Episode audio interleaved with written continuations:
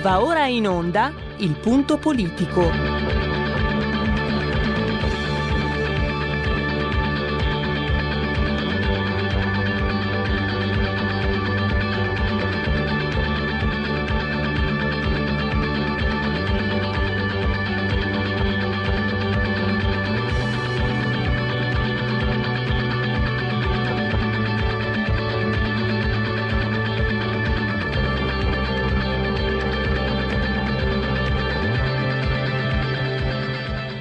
Se non state attenti, i media vi faranno odiare le persone oppresse e amare quelle che opprimono. Malcolm X. C'è una radio, Radio Padania, che io capita qualche volta di ascoltarla ed è veramente una paura ascoltarla, una, c'è una rabbia, una, un odio che è totale e non si può nemmeno pensare a fare spallucce, pensare che questo odio, siccome è irrazionale, occorre in qualche modo dimenticarlo. Occorre in qualche modo farlo rientrare nel dibattito politico. E poi sguatteri del padrone un cazzo. Sguatteri del padrone un beneamato cazzo. Vi invito però ad ascoltare ogni giorno per 5 minuti Radio Padania Libera.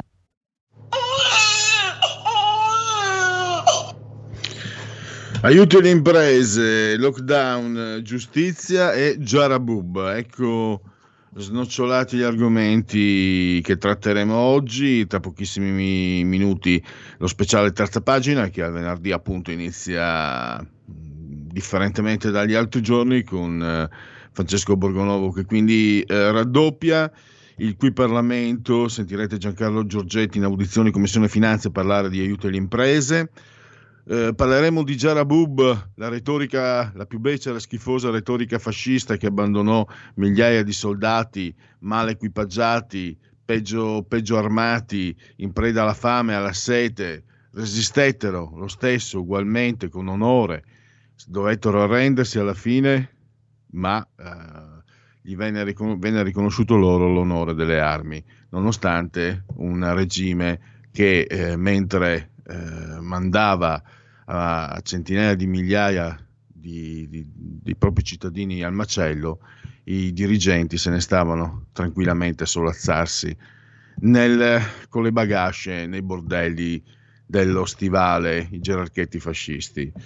Quindi un'altra brutta storia, addirittura il mascelluto di Predapio eh, ci fece pure un film per propaganda è un episodio che risale al 1941, nel 1942 addirittura un film con Doris Duranti, per la regia addirittura di Rossellini, pensate un po'. Eh, non è forse che si stava meglio quando si stava peggio, non lo so.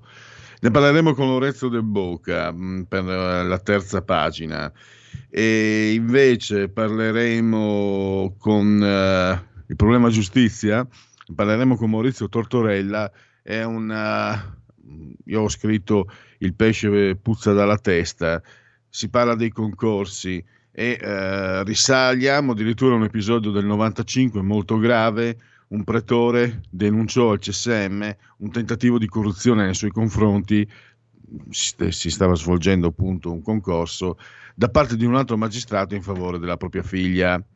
Eh, questa denuncia cadde nel vuoto del CSM il CSM votò per silenziarla e lì forse eh, si spiega, da lì si spiega, ah, a questo concorso del 95 passò anche Palamara, ecco, un, un particolare, un dettaglio forse non, eh, non, insignificante, che spiega tante, tante cose. Io direi allora di partire intanto con lo speciale terza pagina perché eh, Borgonovo, Francesco ci spiega eh, come anche solo, non essere eh, chiusuristi, scusate, essere aperturisti, negazionisti del lockdown. No, il lockdown va bene, tu dici il lockdown va bene. Eh, tu, non, tu non dici neanche che il lockdown non serve. Basta che tu dica che ci sono dei, possono esserci dei modelli alternativi ti devastano, ti rovinano. È successo il nuovo componente del CTS, nominato nei giorni scorsi, un ingegnere padovano che addirittura ha dovuto rassegnare le eh, dimissioni perché è investito veramente da una montagna di fango incredibile da parte del giornale unico. Repubblica, l'Espresso, eh, Repubblica Corriere, eh, Il Fatto, Quotidiano, eccetera, Alberto Gerli ha preferito rassegnare le dimissioni.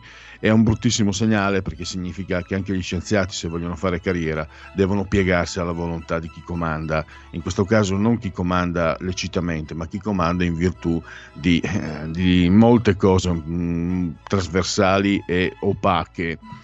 E tra l'altro pensate chiudo Carlo Lavecchia che è un epidemiologo della statale di Milano ha detto peccato davvero perché il CTS ha perso uno scienziato di valore uno scienziato ha detto che eh, Gerli è uno scienziato di valore. I giornalisti eh, di Repubblica, Il Fatto, eccetera, che evidentemente... Ah sì, sul fatto hanno la Gismondi, quella che ha detto che il Covid era meno pericoloso di un'influenza.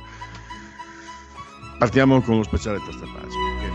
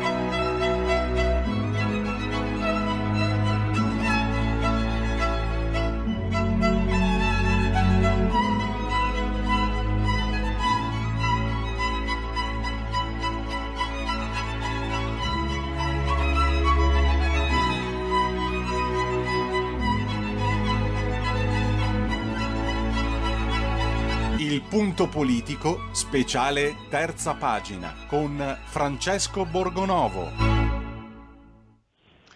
Allora, parliamo di questo killeraggio uh, che ha colpito l'ingegnere padovano Alberto Gerli, non allineato. Lo facciamo con Francesco mm, Borgonovo che oggi, come tutti i venerdì, raddoppia. Bentornato Francesco ai microfoni di RPL. Eccoci, buon pomeriggio e ben ritrovati a tutti. Allora, io mm, introducendo l'argomento, mm, dopo aver letto anche il tuo articolo, ma avevo letto anche perché io avevo sentito subito puzza di bruciato, mi ha fatto piacere che tu sia andato eh, in profondità su questo caso. Eh, non è un negazionista, non è uno che abbia che esprima dubbi sull'efficacia del, del lockdown. L'ingegnere eh, Gerli è uno studioso che ha proposto modelli matematici per cercare alternative, per non fermarsi al lockdown per capire magari se ci sono momenti in cui il lockdown è più efficace e altri meno. Semplicemente per questa posizione lo hanno dipinto eh, e, insomma, il fatto che tu ne abbia parlato eh, credo che attesti no? quello che magari anche la mia eccitazione mentre ne parlo, la mia anche indignazione. Lo hanno messo, lo hanno fucilato, la macchina del fango neanche un pedofilo non, non, verrebbe esposto in quella maniera. E, tra l'altro tu poi hai anche ascoltato Carlo Lavecchia, epidemiologo della Statale di Milano, quindi presumibilmente non certo l'ultimo arrivato, che invece dice no, peccato CTS ha perso uno scienziato di valore. E a te la parola. Beh, eh, qui è un caso proprio da, da manuale, non accennavamo ieri, cioè, eh, io quando ho visto eh, certe certi giornalisti, certe persone ridere di questa vicenda, eh, con eh, eh, di, di, di, del caso di Gerli, mi sono chiesto ma com'è possibile che cioè, si arrivi a questi livelli di malafede e di arroganza? Cioè io, allora, proviamo a ricostruire brevemente perché forse così si capisce cosa è successo. Eh, il CTS è quel comitato eh, di, di, di, supposti esperti che per un anno hanno deciso della nostra salute. Quanto abbiano deciso bene lo abbiamo visto, visto che siamo ancora qui alle prese con il virus. Ora, non c'è stato uno, noi qua, Pierluigi, quante volte abbiamo parlato del piano pandemico, ad esempio? Quante volte abbiamo parlato del, eh, della questione di Francesco Zambon, di Ranieri Guerra, tutta quella gente lì era nel CDS. Non c'è stato un giornale, uno, uno che si occupasse di queste vicende, che andasse dire, in profondità e dicesse ma perché questa gente continua a decidere della nostra vita? Perché questa gente che sbaglia tutto, che mente, che, che continua a stare lì a fare il consigliere del governo? Nessun giornale, no? L'abbiamo fatto noi la radio, l'ha fatto la verità, insomma eh, qualche sito, per il resto niente. Poi adesso arriva questo qui, mettiamo pure che eh, Gerli abbia sbagliato delle previsioni. E beh, ha ammazzato qualcuno? Cioè, gli hanno fatto una guerra, no? Tra l'altro, come spiegava, mi spiegava la vecchia, il professore della statale di Milano, insomma autorevole, ehm, peraltro vorrei ricordare che le eh, posizioni di Gerli sono state riprese più volte dal Corriere della Sera, insomma presentato anche con una certa autorevolezza. Eh, la vecchia mi ha detto, questo signore ha elaborato un modello matematico eh, per capire l'evoluzione dell'epidemia, non basta solo il, il, modello matematico, in alcuni casi ci prende solo col, gover- col modello matematico, in altri casi bisogna tener conto di altri fattori e infatti questo Gerli cosa diceva? Per esempio, una cosa che gli rimproverano riguarda il Veneto, no? che lui aveva detto ah, fra febbraio il Veneto sarà zona bianca, no? E il Veneto non è zona bianca, evidentemente. Quindi dove sta l'errore? Sta nel fatto che lui aveva detto se non ci saranno eh, varianti, il Veneto sarà in zona bianca, cioè il numero di casi della, del tipo di virus che avevamo visto fino a quel momento scenderà. Così è successo, poi purtroppo sono intervenute anche le varianti, ma il modello matematico funzionava, tant'è che corrisponde a modelli utilizzati anche da altri istituti internazionali. Però non importa. Eh, permetti, Francesco, ricordiamo, ascoltatore, è un ingegnere, non un epimediologo, eh, epidemiologo, cioè è un uomo che studia i numeri, che sono indispensabili, gli algoritmi, eccetera, eccetera, nelle valutazioni scientifiche. Quindi non aver saputo valutare magari le varianti non è una colpa di, di Gerli eh, lui aveva altri, nella sua ricerca aveva ovviamente altre, altri compiti. Eh, scusa, non volevo puntualizzare, ma no, ci no. tenevo eh, perché eh, eh, insomma io non so cosa dovremmo avere gli scienziati che piacciono a Selvaggia Lucarelli tra un po' eh, dovremmo avere la eh, scienza del regime il, il, messaggio è terribile se tu non hai il pensiero unico non, non fa, cioè, vieni rovinato perché adesso Gerli gli ci vorrà per riprendersi da questa botta messo alla berlina come un brigante No, ma infatti il punto è questo, cioè, eh, chi è, ma chi è che decide? Cioè, per, in base a cosa? Perché poi gli attacchi a questo, sono arrivati da un signore che si chiama Matteo Villa. Matteo Villa si occupa normalmente di immigrazione. No?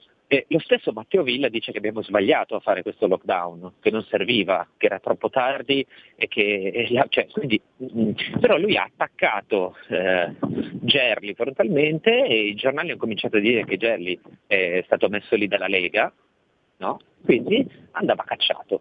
E questo è. Non è che c'è una prova scientifica, qualcuno che ha detto, cioè c'è uno che su, su Twitter in qualche intervista ha detto no ma Gerli sbaglia. Gerli sbaglia, tra l'altro lo dice uno che insomma, l'ho detto anche stamattina, sicuramente bravo, studioso, giovane, tutto quello che volete, io mi sono imbattuto in qualche suo studio riguardante i migranti e diciamo che delle volte lui i numeri li usa con un po' di disinvoltura per dimostrare quello che vuole. Quindi non è proprio uno senza ideologia, no? Che mi fa dire, ah, cioè, è, si, è, espresso il premio Nobel, allora sono tranquillo. Cioè, e, e, tra l'altro voglio dire che ci fosse un'altra voce nel CTS, cioè il comitato tecnico scientifico si chiama tecnico e scientifico, no? Mi domando perché non ci possa essere, non so, uno psichiatra, ad esempio, magari anche un imprenditore, uno che dica, oh ragazzi, ma qui cioè, dobbiamo tenere conto di una vasta gamma di esigenze, non solo di quello che dicono i virologi, i quali poi tra l'altro hanno commesso una serie di errori infinita, infinita. E, mm, questo, questo, quindi è il, il segnale mm, molto, molto triste.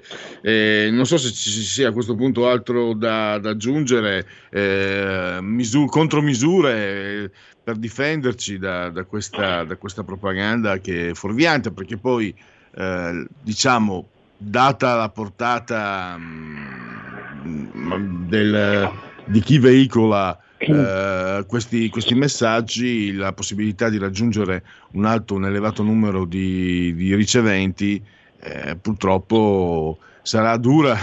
Tra l'altro, Gerry è dovuto anche, cioè come fosse una colpa, non sono leghista, ha dovuto chiarire, no? Le, eh, essere sì, leghista ormai c'è anche piura, questa, questa, equiparazione, no? Essere leghista vuol dire essere terapiattista, essere un Nomax, essere un Novax, Ma, eccetera, cioè, eccetera, è, eccetera. È peggio, è peggio essere leghisti a questo punto che essere contagiati.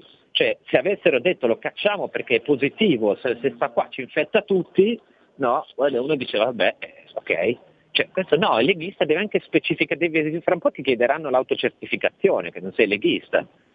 Cioè, l'abbiamo già visto a, all'Università di, eh, di Firenze, no? con quel caso del professore, eh, questo qua è leghista, bisogna che ce lo leviamo dai piedi.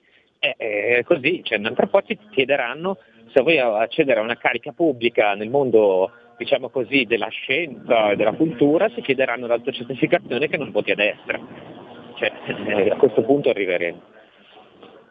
Sì, mi sembra che siamo già, siamo già lì. Francesco, allora ti lascio i tuoi impegni, eh, ricordiamolo però che mh, tu lunedì torni sempre per i subalterni alle 9.30 del mattino e poi alle 16.05 del pomeriggio all'interno del punto politico. Eh, qualche anticipazione sì. o un saluto? Sugli ospiti ancora no, sui temi Oggi abbiamo iniziato a parlare di scuola, di, di chiusure, quindi sono arrivate tante telefonate, a qualcuno non siamo riusciti insomma, a rispondere adeguatamente, quindi lunedì ci torneremo e spero che anche chi ha chiamato oggi, chi voleva intervenire e non è riuscito a farlo, possa farlo lunedì, quindi continueremo a battere su questi temi che sono poi quelli che ci riguardano tutti e noi poi ci risentiamo al pomeriggio come sempre. Grazie ancora a Francesco Borgonovo, buona domenica. Grazie a tutti, buona domenica, grazie. Allora, noi proseguiamo. Mi mancava tra gli appuntamenti che vi ho elencato, eh, c'è anche, anche se adesso magari comincerà ad avere una diversa collocazione oraria, dipende un po'. Eh, stiamo cambiando, lo sapete, eh, Marco Pinti ci ha lasciato, è passato miglior vita. Lo sapete che Marco Pinti, eh, io non sono portatore né sano né insano di invidia. Ho imparato fin da bambino che non avrei saputo gestire l'invidia se, se lei si fosse impossessata di me, quindi io non sono invidioso di nessuno. Però stavolta un po' Marco lo, lo invidio perché passa tutti i giorni davanti a San Luigi dei francesi e io sento San Luigi dei francesi mi devono portare via con la forza pubblica perché ci sono i Caravaggio.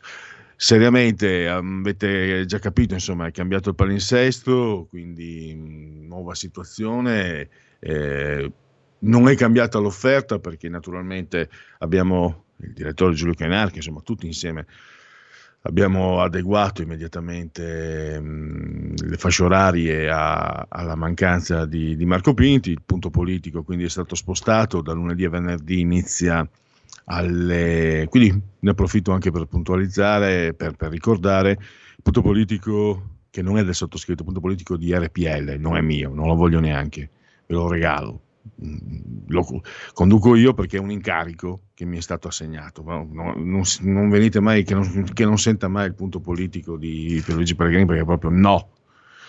Eh, allora, lunedì dalle 15 alle 17, martedì addirittura un light, cioè dalle 15 alle 16.30, invece eh, mercoledì, giovedì e venerdì ai voi eh, porzione abbondante del punto politico dalle 15 alle 17.30. Siamo riusciti anche, ci teneva molto Marco anche, ma, ma tutti noi, eh, siamo riusciti a mantenere eh, gli ospiti fissi che Marco aveva, il venerdì il suo ospite fisso eh, è con uh, il suo omonimo, con Marco Castelli, mentre il, beh, lunedì è rimasto Giustizia Fatta con Alessandro Marelli, il martedì eh, abbiamo mh, mm, l'appuntamento con, con eh, scusate, il, con Marco Gregoretti, poi il mercoledì eh, le chiacchiere stanno a zero con Alessio Musella e eh, giovedì con Francesca Corbella dalla parte dei bambini. Quindi eh, abbiamo mantenuto quello che eh, era, erano quelli che erano appuntamenti eh, fissi e poi abbiamo aggiornato. Eh, oggi, per esempio, dopo il punto politico, sono anche, ecco qua, eh, Matteo Furian, oggi 17.30, 18.30, la legge del gol, calcio dintorni, quindi eh, si parla di, di, sport, tra l'altro avete visto, è stato... Eh, mi è dispiaciuto che il Milan sinceramente venisse eliminato, non meritava, sto sorridendo perché non mi aspettavo, anche da giocatore è sempre stato un modello di, di aplomb, di stile, di, di, sicuramente di, di, autocontrollo, molto anglosassone. Sto parlando di Stefano Pioli, che ieri però quando ha incrociato Schosker dopo l'eliminazione subita dal Milan, l'allenatore del Manchester United, che poi quello famoso del gol del 2-1 in eh, Manchester Bayern del 99, partita leggendaria, due gol alla, tra l'89 e il 91esimo, e rovesciarono il risultato e gli ha urlato di tutto perché Soschia gli ha detto good team, cioè bella squadra, e l'altro gli ha detto good team, eh, eh, sto cazzo coglione che sto leggendo. Eh, good team un cazzo coglione che non sei altro, Somaro, tua sorella good team, cioè ha perso il controllo. Vabbè, questa è una notazione calcistica.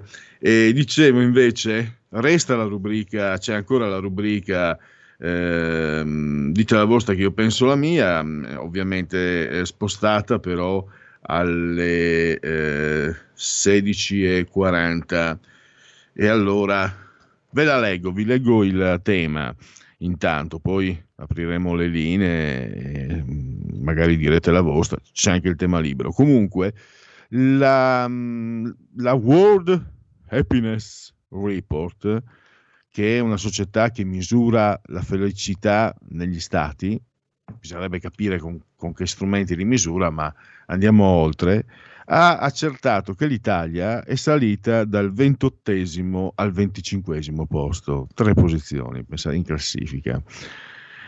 Questo dopo 103.000 morti di Covid e un anno in cui il tasso di mortalità in Italia è aumentato del 10%. Quindi qualche proposta l'ho messa lì a italiani brava gente, più muoiono, più sono felici. Gli italiani hanno mm, provato l'impero, anche subito sarebbe meglio, l'impero romano, la Santa Inquisizione, i Lanzichenecchi, il Duce, la democrazia cristiana, il compromesso storico, Gianni Agnelli, Silvio Berlusconi, Romano Prodi, Mario Monti, 5 Stelle, Giuseppe Conte, il Festival di Sanremo, Pippo Baudo, Matteo Renzi. Dopo tante disgrazie, il Covid, tutto sommato, è una buona notizia. E poi mi è venuto in mente, C, qualcuno se lo ricorda, il ritornello, mi dispiace di morire, ma sono contento, sono contento di morire, ma mi dispiace. Ecco, se un popolo è capace di eh, inventarsi e di cantare un ritornello del genere, significa che forse gli italiani non sono così semplici come si crede, probabilmente sono molto, ma molto, ma molto più complicati, tutti i popoli italiani intendo. Eh, per caso l'inchiesta della World Happiness Report è stata affidata al ministro Speranza? E è, ultima, ultima indicazione, in effetti pare che l'uso di alcol e cannabis eh, sia aumentato in Italia vertiginosamente negli ultimi 12 anni, eh, 12 mesi, forse anche 12 anni, per arrivare a questo tipo di reazione. Non lo so. Intanto ci fermiamo. Stai ascoltando RPL. La tua voce libera, senza filtri né censura. La tua radio. Auto nuova fiammante col suono nuovo. È il DAP Plus che si sente a tuono. La provi e senti subito com'è che va. DAP Plus la tua radio migliorerà. Digital Radio. Il suono perfetto. Dub Plus. Anche RPL, la tua radio, è in Digital Radio. Porta con te ovunque RPL la tua radio. Scarica l'applicazione per smartphone o tablet dal tuo store o dal sito radiorpl.it. Cosa aspetti?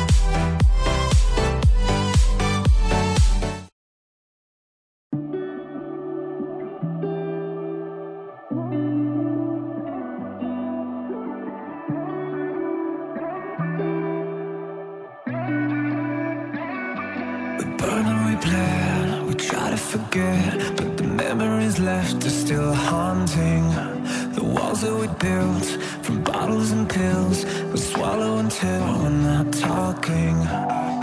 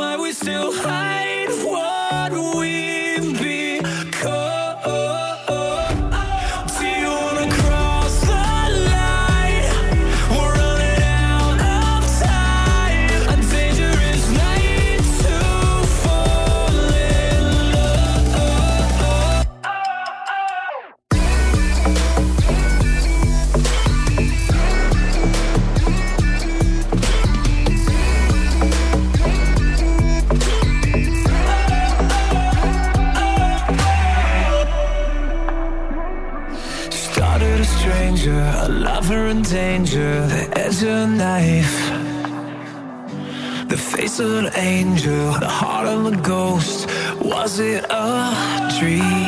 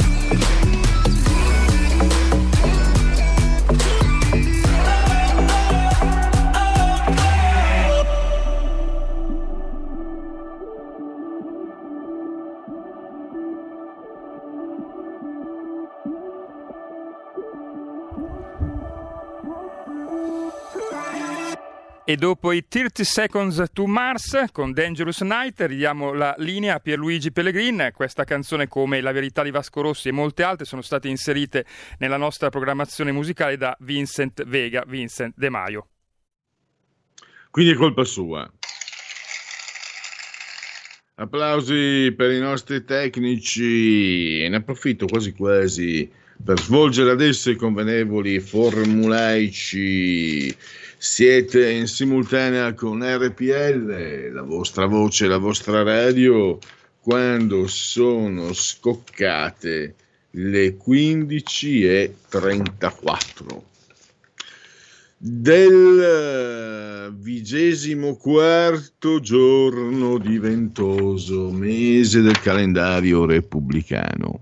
Ne mancano 287 di giorni alla fine, eh, secondo i gregoriani per tutti è un venerdì Winners 19 di marzo.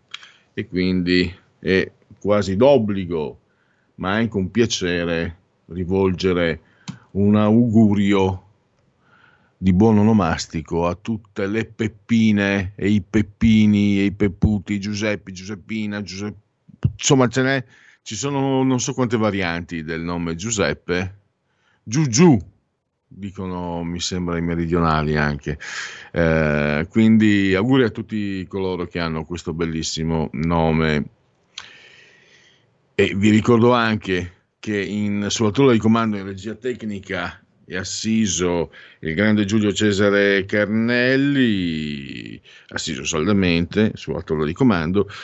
Entrambi siamo separati da 142 metri dal livello del mare, le temperature ci dicono 8,5 gradi centigradi sopra lo zero esterni, 21 interni, l'umidità è al 51%, la pressione è invece 1014,3 millibar. E come sempre un saluto forte, forte, forte, forte, forte alla signora Clotilde, alla signora Angela, alla signora Carmela, loro e molti altri ci seguono, ci seguite dal televisore, il canale 740 740 740, la sequenza è quella lì, 740 sul telecomando, poi pronunciate come volete. E naturalmente anche, lo sapete, ci potete seguire grazie all'applicazione S Android, eh, dal tablet, dallo smartphone, dall'iPhone, da Alexa, accendi RPL Radio, passaparola ve ne saremo riconoscenti, dalla Smart TV. Ci potete seguire anche da YouTube oppure cullati dall'algido suono digitale della Radio DAB oppure attraverso internet. Credo di non aver dimenticato alcunché. Allora, ah, ci sono stati i sorteggi i sorteggi delle coppe. Vediamo un po' eh, di calcio. La, allora, Ajax a Roma, quindi contro i Lancieri di Amsterdam, la squadra guidata da Fonseca.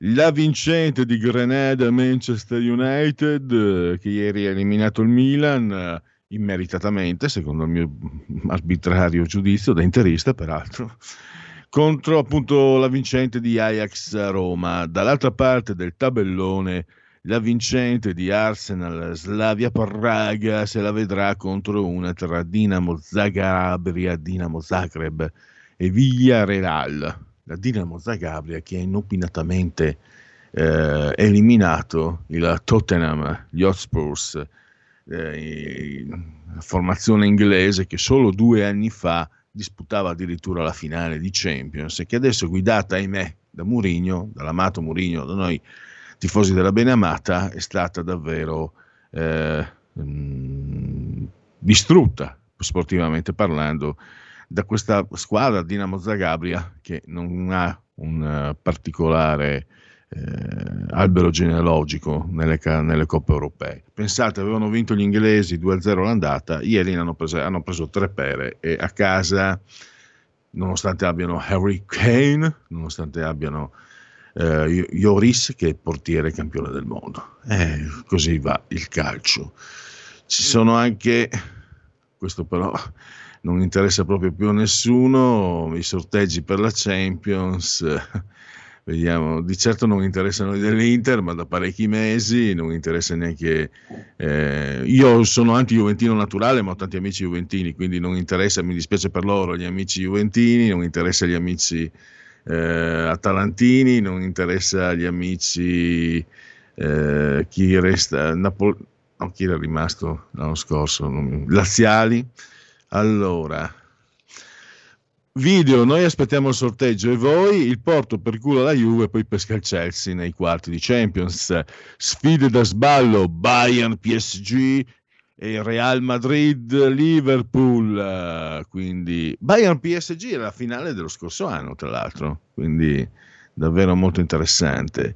E Real Liverpool, pensa Giulio, Real Liverpool è la finale di tre anni fa e Bayern PSG, quindi due quarti di, di, finale veramente gustosi per chi ama il calcio vuole un po' ogni tanto staccarsi dalle miserie terrene della politica e della vita di tutti i giorni e dal Covid. Io Pierluigi tifo il Borussia Dortmund di Haaland, il norvegese, fenomeno, baby fenomeno perché ha 19 anni. Sì, sì, segna sempre, segna ripetizione. Però mm, io non so, sì, ah, tu quindi io non saprei chi Liverpool non posso dopo, dopo i fatti eh, di Juventus eh, Liverpool del, dell'85 eh, dell'Eisel mm, dopo quello che hanno fatto i tifosi del Liverpool lì hanno, hanno ucciso il calcio quindi non, trovo anche una squadra fascinosa il Never Go Alone eccetera però anche quando hanno battuto il Milan nel 2005 non ce l'ho fatta. È stato troppo brutto quello che poi ero giovane e, e dalla televisione capivi già quello che stava succedendo. È stato come una sorta di rompere la verginità, ma nella maniera più negativa, perché il calcio lo vedi sempre no? come una, una, situazione nella quale eh, ti puoi appassionare senza pagare dazio, perché in realtà poi non c'è niente di eh, pesante o di serio, una sconfitta no? per un tifoso. Ti, come diceva Gianni Agnelli, tifo Juve perché ehm, se, se vince il lunedì sono contento e siamo tutti come lui, tutto sommato alla fine, come tifosi, ma poi nella, non c'entra nulla no, nella prassi quotidiana il calcio. Invece vedere quello che si è visto all'Eisel, ve lo dico, io sono anti-juventino naturale, ma da quella volta il Liverpool. Quindi non lo so. Eh, non per lo Luigi, so. io sono granata, ero bambino all'epoca, ma vedere veramente le persone schiacciate contro le transenne e eh, la polizia a cavallo belga mi faceva veramente una tristezza infinita. Assolutamente. Completamente inutile i cavalli, che sono animali meravigliosi, ma in un frangente simile, veramente inutile. Ti avviso che abbiamo l'ospite quando vuoi. Perfetto. Beh, per chiudere lì, non dimentichiamo mai le responsabilità delle autorità belghe, furono enormi erano eh, enormi, assolutamente inadeguati. Allora, eh, veniamo invece a parlare di un'autorità che ci, che ci governa tutto sommato in modo anche abbastanza eh, nascosto ma pesante, ci, forse ci governa non è il termine giusto, condiziona le nostre esistenze. Sto parlando della giustizia, della magistratura. Ne ha parlato in un uh, bell'articolo oggi, eh, no scusate, nel panorama uscito mercoledì, lo troverete fino a mercoledì prossimo, eh, Maurizio Tortorella che eh, se non sbaglio dovremmo avere già, appunto, me l'ha detto adesso Giulio. Benvenuto Maurizio, grazie per essere ai nostri microfoni. Ciao Pierluigi e buonasera a tutti quelli che ci ascoltano.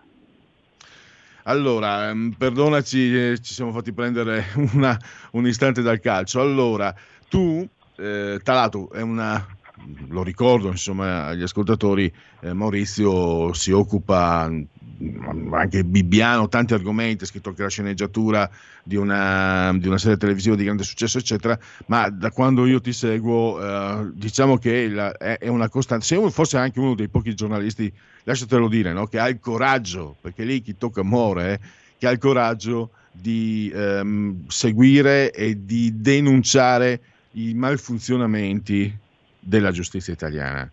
Tu in panorama parti da, un concorso dal quale, guarda caso, uscì proprio lui, Luca Palamara, ma in quel concorso accaddero, e tra l'altro credo proprio con te, eh, delle situazioni davvero, davvero pesanti di eh, corruzione, di denuncia, eccetera, completamente ingoiate dall'omertà e dal silenzio.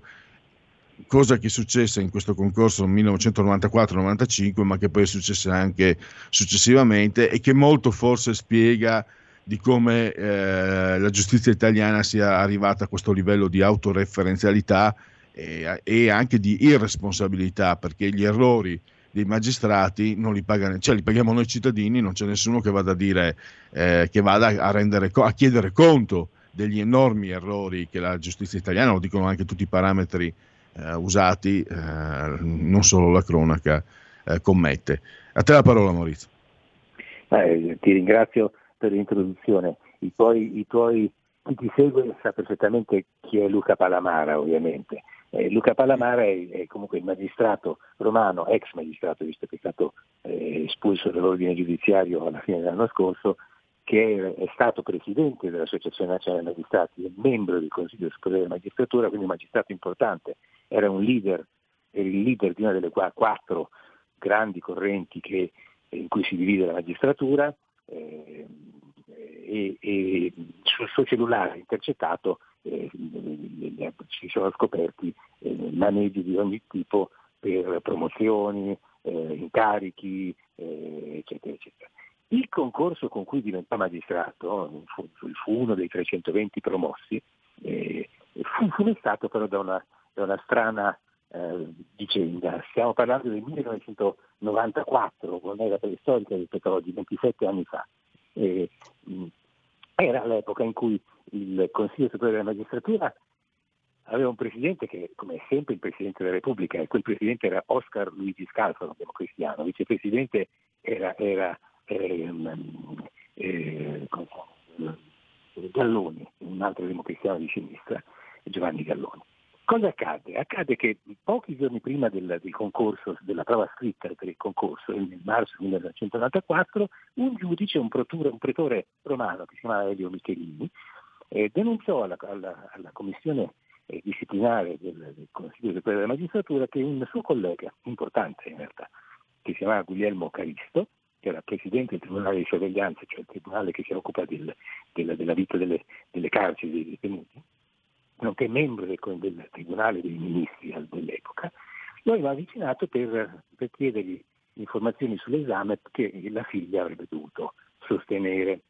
Eh, della vicenda ovviamente si occupò il Consiglio Superiore della Magistratura, prima appunto nella, nella commissione disciplinare, poi nel plenum, ma eh, sconvolgentemente, uso un, un, avverbio un po' buffo, ma lo uso credo eh, a, a, ragione, eh, non si è mai saputo nulla di quello che è accaduto perché eh, fu tutto coperto, nel senso che fu, fu, la vicenda fu trattata a porte chiuse su richiesta di, di, gran parte dei membri del Consiglio Superiore della Magistratura, soprattutto i membri togati, cioè i magistrati, e, e, e lo stesso con, con Consiglio della Magistratura, l'ho scoperto leggendo gli atti purtroppo qualche giorno fa, prima, prima di scrivere l'articolo per Panorama, eh, nei, nei, nei, suoi verbali eh, scrive il caso fortunatamente ha avuto scarsissima risonanza pubblica anche per le attenzioni a questo scopo, scopo profuse dal Consiglio Superiore della Magistratura. Cioè loro, stesso, loro stessi si vantano del fatto che la vicenda non sia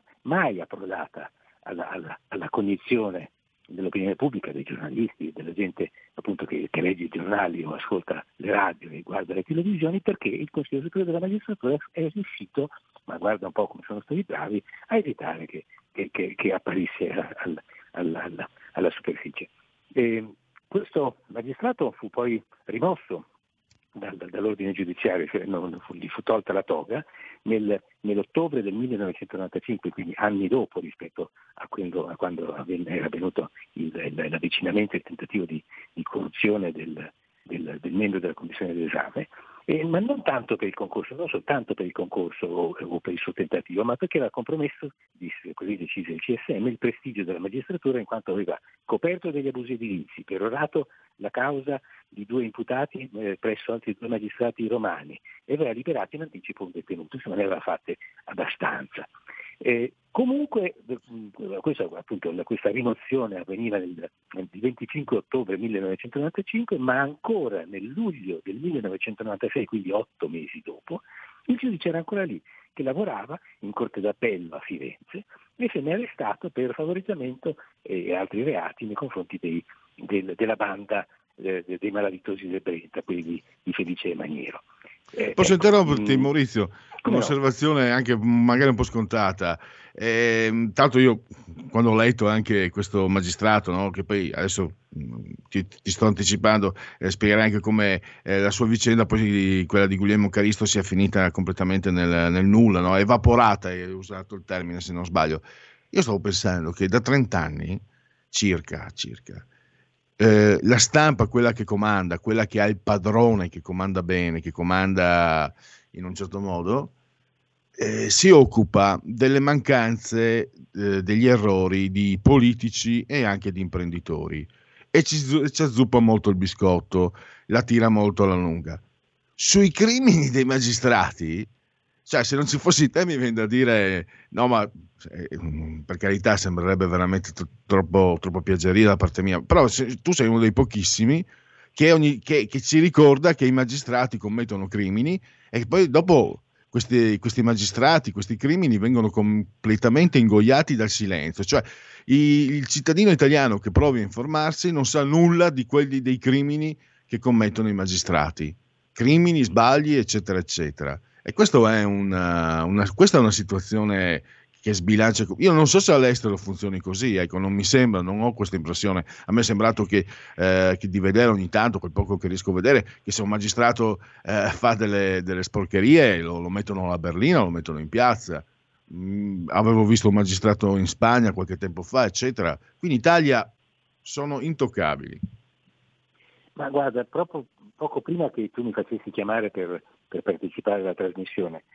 Stavo ancora una volta cercando sull'online se c'era qualche notizia di quello che poi era accaduto al, al, al dottor Caristo eh, dopo il suo arresto, per esempio del, del, del, del, luglio del 1996, con questa accusa infamante, terribile, quella di aver aiutato in cambio di, di, di, di doni uno dei membri della, della banda della Mala del 30 e quella di Felice Maniero, ma non c'è assolutamente nulla, non si trova nulla, è, è veramente sconcertante perché se tu vai a cercare quello che è capitato a me, voglio dire, Maurizio Tortorella, Maurizio Tortorella eh, su Google, vedi appunto tutte le mie vicende giudiziarie, le condanne, le assoluzioni, eh, eh, condanne ovviamente per, per, per presunta eh, diffamazione, ovviamente non è che non ho fatto altri reati per fortuna e, e una volta sono, sono stato condannato, almeno finora, lo chiamo ferro. E, mm. però è incredibile, c'è proprio una, una, un ovattamento, una, un silenziamento di, de, delle vicende che riguardano i magistrati che io francamente trovo sconcertante, anche perché dovrebbero essere casomai trattati con, con, con attenzione eh, doppia rispetto ai normali cittadini. Mm, del resto, se tu diffami un magistrato, forse questo i, i, tuoi ascoltatori non lo sanno, ma se io sono un giornalista qualunque diffama un magistrato, il risarcimento che viene eh, garantito al magistrato diffamato da una, dalla, dalla, dalla condanna di solito è molto superiore per cifra rispetto a quello che riguarda un qualunque altro cittadino, che sia un politico o un avvocato, un professionista o, o, qualunque sia la sua categoria professionale.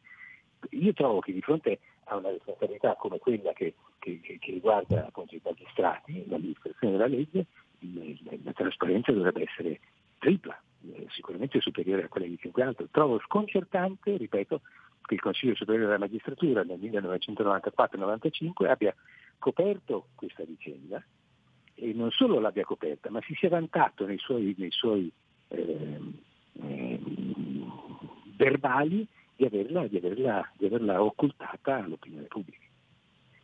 Tanto Tra l'altro anche sul, sul, quello che sul, scusa, sul concorso prego, prego. per diventare magistrati ci sono state infinite vicende, anche l'ultimo concorso, quello che è andato in, in, in, in onda diciamo così, nel 2018, è stato eh, crivellato di, di, di denunce, di sospetti, eh, quindi è, è, una, è, un'abitudine ormai costante che dura da decenni e, e, nessuno fa nulla, è una cosa che francamente a me personalmente indigna, spero che indigni anche te e i tuoi ascoltatori.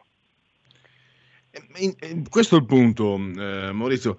Io percepisco anche insomma, dagli ascoltatori il tema della giustizia, un tema che, che magari certe volte è più latente, ma da quando io sono qui a RPL, eh, e tu pensa che la Lega nasce quasi con, uh, con, mani pulite, no? cioè i cittadini che votano Lega vogliono pulizia, per loro Di Pietro è un idolo, eccetera, poi con il passare degli anni ci si è visto, ci si è resi conto. E quindi direi che anche l'opinione pubblica eh, è, la pensa come noi. Però, dopo le intercettazioni del tuo giornale sul caso Palamara, non è successo nulla. Fa- a parte, no. sì, sta, hanno cercato, stanno cercando di farlo diventare un capo espiatorio, ci, forse ci sono anche riusciti o ci riusciranno, ma loro non hanno fatto neanche un plissé. Beh, anche, anche, nel caso di Palamara il Consiglio Superiore della Magistratura posso dire che non si sia comportato proprio bene e con grandissima trasparenza, perché Palamara aveva citato per sua difesa eh, oltre 100 testimoni, ma il Consiglio Superiore c'è stato questo quando si è ovviamente discussa la sua vicenda professionale e quindi quando poi alla fine è stato, è stato allontanato dalla magistratura ma il Consiglio Superiore della Magistratura alla fine non ha, non ha ascoltato praticamente nessuno di quei 100 107, se non ricordo male, testimoni eh, a difesa. Ha accelerato i tempi, ha, ha, fatto di tutto perché il dibattito sulla vicenda fosse soffocato sul nascere, e ha pronunciato la sua sentenza e quindi la, la, l'allontanamento dell'ordine giudiziario di Palamara, che forse era, era, giustificato, non è questo che sto sindacando, ma lo ha fatto in una maniera eh, strana, privandolo del suo diritto di difesa e soprattutto privando l'opinione pubblica della, della, della, dell'ascolto di quelle che sarebbero state le parole eh, di, di, questa, di, questo centinaio di testimoni, tutti ovviamente magistrati eh, importanti che avrebbero potuto raccontare cosa, quali erano i loro rapporti con, con Palamara, cosa, quali erano i vantaggi che avevano ottenuto da lui. Cioè, sarebbe stata un, un'operazione di, di chiarezza e di trasparenza assolutamente importante e invece è stata completamente cancellata. Ecco, io, io uso spesso il termine autoreferenzialità, lo uso da anni e penso di, di, non usarlo a sproposito quando parlo di magistratura, ma qui cominciamo a avere anche segnali un po' di onnipotenza. Eh, adesso ho messo in condivisione schermo sul profilo Facebook della radio il tuo articolo di oggi. Le toghe di Catania scagionano il siero perché l'hanno presa e stanno tutte bene. È un segnale, come lo leggiamo questo segnale, Tortorella? Eh, questa è una storia divertente, eh, eh, come tale l'ho trattata ieri, mentre tutti noi aspettavamo il responso finale del, dell'EMA, l'Agenzia Europea delle, delle Medicine, che avrebbe, del farmaco, che avrebbe dovuto dirci se il vaccino di AstraZeneca era o, non, o no eh, in qualche misura collegabile alle gravi eh, controindicazioni che erano emerse, eh, con le morti, gli svenimenti, insomma, le controindicazioni del vaccino è uscito un comunicato, una nota della Procura di Catania che diceva che, che a loro risultava che il vaccino fosse più che sicuro, cosa che poi ha detto anche, anche l'EMA da Bruxelles, per, per, il semplice fatto che i, i, magistrati della Procura di Catania e, e, il, e, e la, il, personale della, del Tribunale si era, si era, vaccinato e non era successo nulla.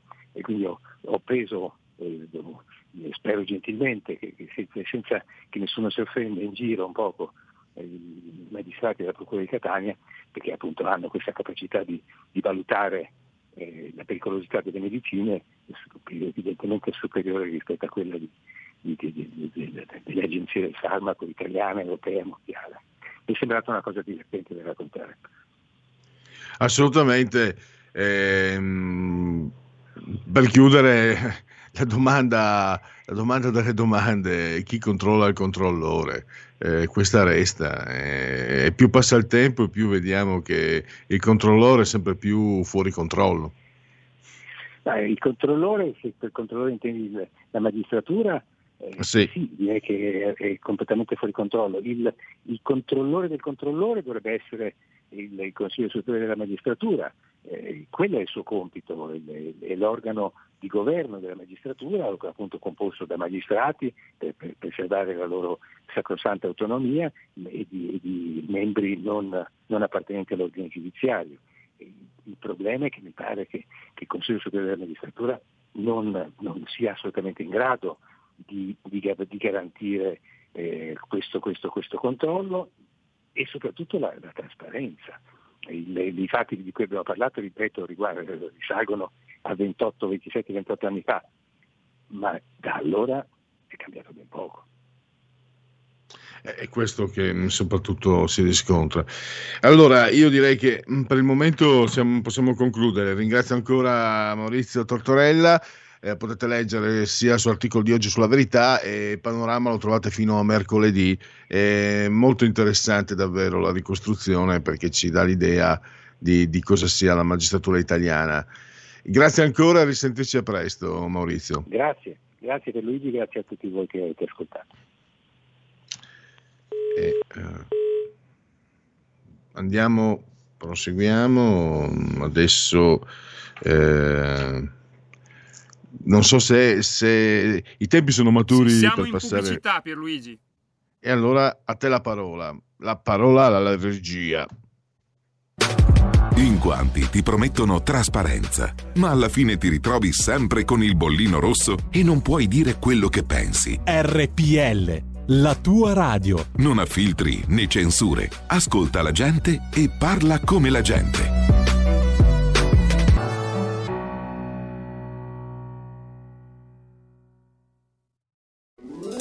Stai ascoltando RPL. La tua voce libera, senza filtri né censura. La tua radio.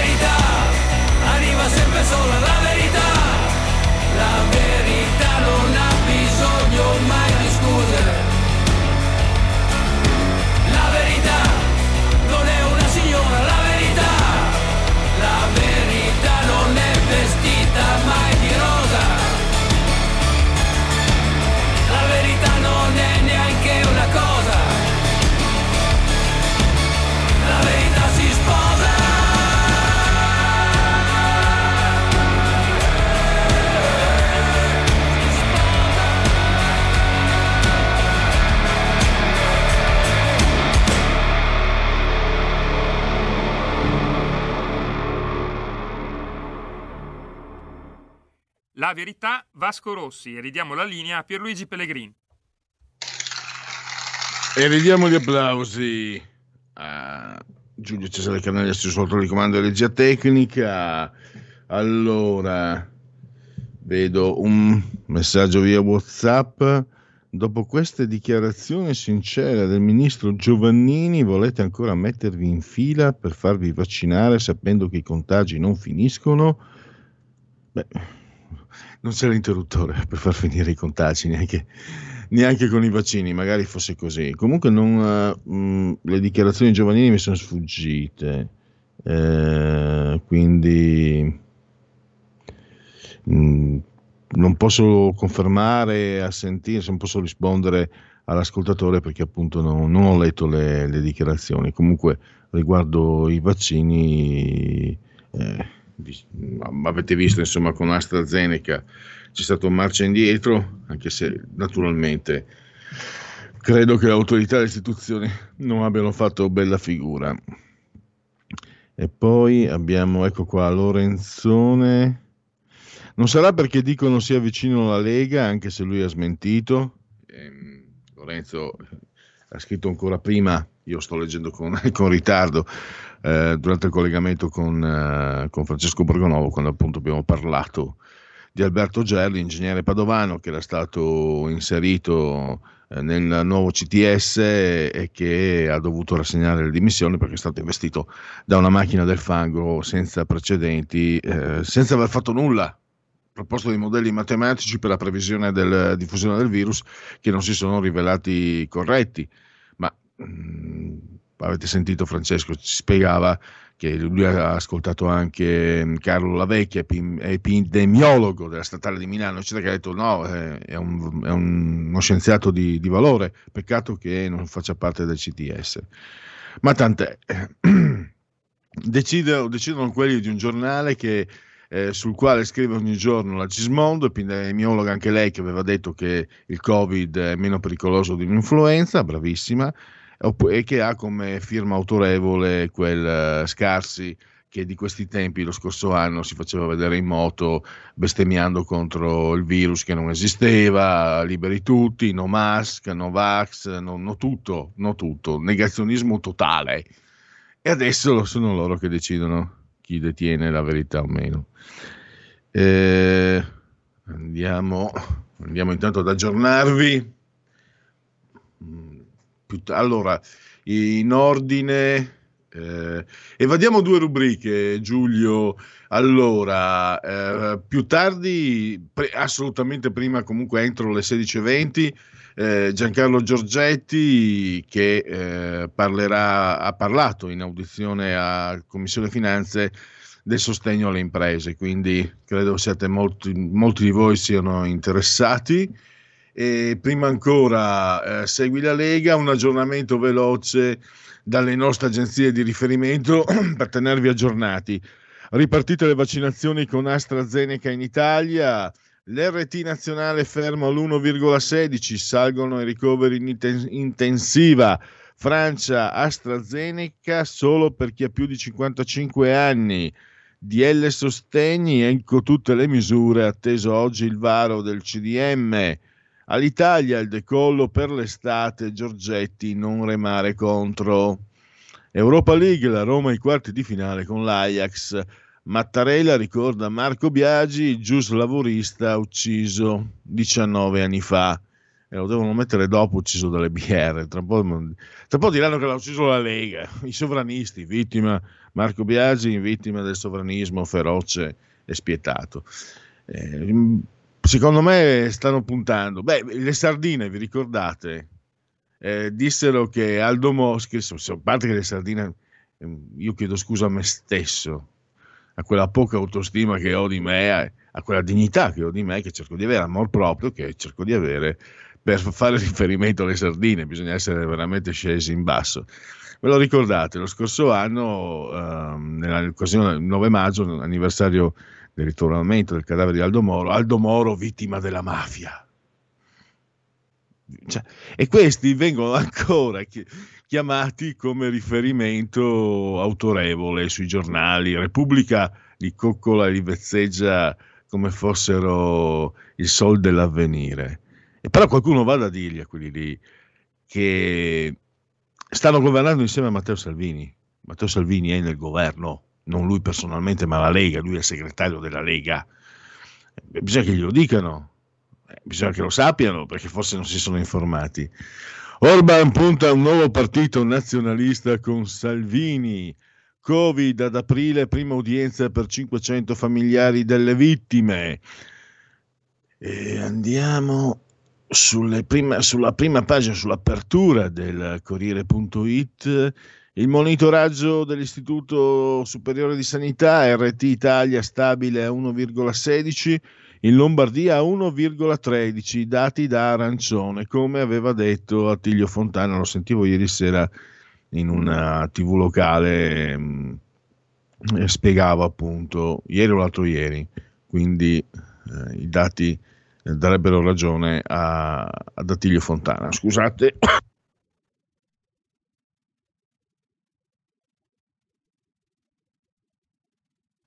I Broncos. I nuovi colori delle regioni, Molise verso l'arancione, Sardegna può uscire dal bianco, DL sostegni, ecco cosa ci sarà, mm, il CDM slitta, dubbi su maxi condono e licenziamenti. AstraZeneca o AstraZeneca, Locatelli, 25 trombosi su 20 milioni, nessun nesso. Il Covid è più pericoloso. La Francia lo raccomanda solo per gli over 55. Perché negli Stati Uniti 30 milioni di dosi di vaccino AstraZeneca giacciono inutilizzate? Il nuovo foglietto AstraZeneca dal mal di testa ai lividi, sintomi da tener d'occhio. I familiari delle vittime di Bergamo contro Legione Lombardia estate via il 14 aprile. Io escort eh, per pagarmi l'università guadagno 6.000 euro al mese, 5 anni e smetto. E beh, a 6.000 euro al mese posso smettere anche di studiare. Vabbè, questa è un'osservazione che potevo risparmiarmi, ma eh, comunque vedo che eh, alla fine il sesso davvero mm, è, una, è un mercato che non chiude mai. Regioni RT resta a 1,16, Molise da rosso verso arancione, Sardegna perde il bianco e c'è chi spera in un miglioramento dal 29 di questo mese, CM corrente mese. Dagospia, vediamo un po' come apre Dagospia. Qui c'è sempre lo sfogo di Padre Pioli contro Scholskier, il tecnico eh, norvegese eh, del Manchester United. Poi Cimbri toglie Castagna dal fuoco. Nella lista di Unipol per il rinnovo del CDA di Biper, uh, Biper uh, non c'è l'amministratore delegato Alessandro Vandelli che si oppone alla fusione con il banco BPM. Cimbri, da mesi in contatto con la D di BPM Giuseppe Castagna, vuole accelerare sulla fusione per contrastare il possibile attivismo di Unicredit, che potrebbe puntare bianco, banco BPM se sfumassero le nozze con MPS. Un Rousseau che non possiamo permetterci, Enrique Sabatini, braccio destro di Davide Casaleggio, affila i coltelli il movimento accumulato debiti per servizi erogati, sono certo che troverà, certa che troverà una soluzione per saldarli.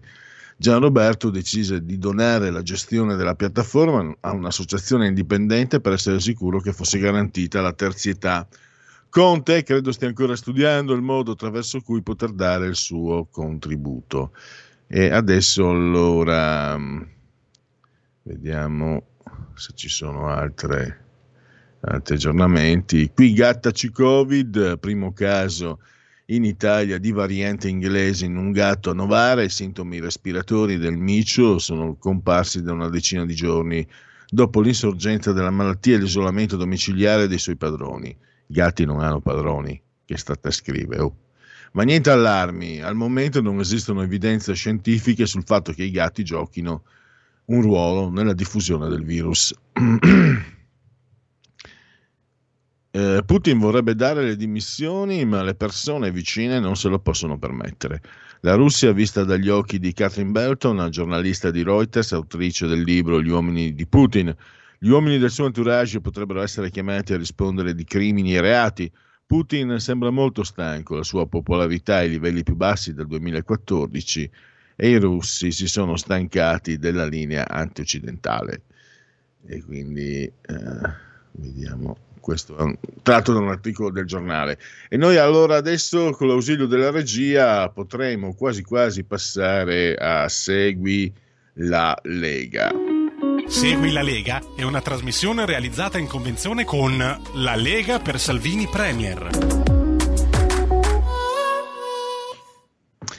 Allora, come diceva il compianto Marciano Pinti, eh, Segui la Lega prima che la Lega segua te, legaonline.it, scritto legaonline.it, è il sito dove entrare, informarvi, aggiornarvi, iscrivervi.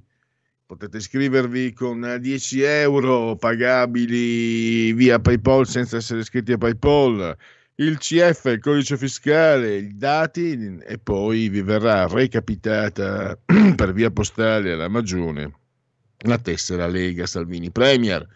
Di lui mi fido, guarda le due foto eh, col pollicione e col pugno di forza, eh, nel senso che segno forza, ecco, per il pugno di forza detto, eh, detto all'interno di RPL, che insomma tutti dicono Lega fascista, eccetera, eccetera. Il pugno di forza no, intendo dire che il segno quando stringi il pugno eh, lo fai vedere a un altro per dire dai forza che ce la facciamo. Allora, è un gesto anche da sport, insomma, che si fa nello sport spesso. Uh, dunque, l'appuntamento con, invece con i, gli esponenti, con i protagonisti eh, leghisti politici della Lega, a partire dall'europarlamentare Marco Zanni, che domani pomeriggio potrete vedere e auscultare su Sky TG24. La rubrica si intitola L'ospite, l'ora le, le 14.30, proprio perfetto, il caffè, tarà, cafferino eh, Sky TG24 e quindi eh, sentirete Marco Zanni. Poi domenica, passiamo a domenica 21 di marzo, eh, in ora ante Lucana, nel cuore della notte, cioè alle 7 del mattino, potrete anche qui questa volta vedere, ascoltare Tullio Patassini, parlamentare leghista, su Italia 1. La trasmissione si chiama Super Partes, al di sopra delle parti. Sempre domenica all'alba, ora antelucana, cioè alle 10.30 del mattino, sempre vedere e ascoltare perché l'emittente Sky TG24 la rubrica è Agenda. Chi? Il senatore Alberto Bagnai, quindi economia ad alto livello. E qua, anche i Broncos oggi sono un po' a livello scarsamente. Un attimo solo, un, restate lì un solo un istante per sfogare i Broncos che hanno deciso di scalpitare. Segui la Lega è una trasmissione realizzata in convenzione con La Lega per Salvini Premier. No, no, scusate, eh, non avevo finito, avevo i Broncos eh, che mi avevano, mm, che mi avevano eh, in, dovevano fare una sgambatina e allora quindi mi hanno indotto all'interruzione. Ero rimasto da Alberto Bagnai domenica alle 10.30, quindi nella, nella mattina presto, insomma, quasi ora Antelucana, Sky TG24 Agenda, e sempre domenica, qui a un'ora, alla mattina, alla mattina giusta, 11.30, potrete vedere e ascoltare su Rai News 24 Marco Campomenosi alle 11.30. E infine mercoledì, quindi siamo più in là con i giorni giorni, a metà della prossima settimana, eh, mercoledì 24 marzo alle 16.15 del pomeriggio Alberto Gusmeroli, lo potrete vedere o ascoltare su Sky TG24, la rubrica si chiama Economia. È già mandata la sigla, non la mandiamo due volte, pazienza. Tra l'altro Gusmeroli, eh, vicepresidente Commissione Finanze e parlamentare Lega. Allora, ovviamente, eh, direi che mh, mm, la sigla già, è già andata, quindi il danno è già stato fatto eh, dei miei Broncos, dannazione, non sbagliamo oltre e facciamo la cosa giusta, cioè ascoltiamo insieme, se andate in condivisione Facebook, credo che il nostro Carnelli eh, vi offra anche le immagini, io comunque intanto in condivisione da parte mia vi faccio vedere il quadro dalla Camera di Giorgio, Giorgetti Giancarlo, Cazzago Brabbia, 16 dicembre 1966, il ministro eh, laurea in economia aziendale, quello ottenuto alla Bocconi, ma quello che conta è che parlerà, eh, ha parlato e ve lo faremo sentire tra pochissimi istanti per la rubrica qui Parlamento in, in audizione in Commissione Finanze a Montecitorio, che immagino, e ha parlato del sostegno alle imprese e naturalmente altro ancora eh, dal, dalla sua posizione di ministro, quindi ascoltiamolo eh, per sentire quello che è stato detto. Qui Parlamento. Partiamo. Allora, eh, grazie eh, la modalità è quella che ci consente la tecnologia quando funziona, eh, speriamo che presto ci possiamo vedere tutti di, di persona. Il Recovery Plan offre una preziosa opportunità non soltanto per superare la più grave crisi economica e sociale dal secondo dopoguerra, ma anche per correggere alcuni limiti delle politiche economiche perseguite negli ultimi decenni, in particolare per rimediare a quella che da più parti è stata descritta come l'assenza di una politica industriale del nostro Paese. Si tratta quindi di una grande occasione che dobbiamo cogliere in coerenza con le indicazioni fornite dalla Commissione europea a partire dai vincoli quantitativi fissati con riferimento agli obiettivi prioritari della transazione digitale e della conversione dei sistemi produttivi in senso ambientale. Ciò dovrà comunque avvenire calando quegli obiettivi nella realtà concreta del tessuto produttivo italiano né si possono trascurare le condizioni e gli obiettivi posti sempre dall'Unione Europea con alcune delle iniziative di carattere strategico adottate negli anni più recenti per preservare e rilanciare la competitività delle economie europee. Mi riferisco in primo luogo alla cosiddetta rinascita industriale, vale a dire all'obiettivo che la Commissione europea si prefigge di realizzare per il prossimo futuro, di riportare la quota del PIL derivante dall'attività manufatturiera al 20%. Tale strategia si completa con la recente adozione di più efficaci misure di difesa commerciale per tutelare la manifattura europea dalla concorrenza spregiudicata e spesso sleale di alcune delle cosiddette economie emergenti, a partire dalla Cina, così come con la individuazione di alcuni comparti, quali l'automotive e la siderurgia, per i quali è necessario delineare un complesso di misure di sostegno in considerazione dell'incidenza che gli stessi assumono per i sistemi produttivi europei. A questo proposito stiamo valutando la possibilità di estendere l'ambito di applicazione della normativa Golden Power anche a filiere che allo Stato ne sono escluse e che rivestono invece un evidente rilievo nell'assetto economico nazionale. Queste a grandi linee sono le direttrici entro cui dobbiamo muoverci per la definizione della versione definitiva del piano nazionale, partendo dalla considerazione che l'Italia, insieme alla Germania ancor più della Francia, è il paese europeo a più forte vocazione manufatturiera, con un sistema produttivo ramificato che copre tanti settori e che tuttora registra numerose eccellenze, che tuttavia richiedono di essere supportate da politiche pubbliche coerenti e non frammentarie o incoerenti come spesso è avvenuto.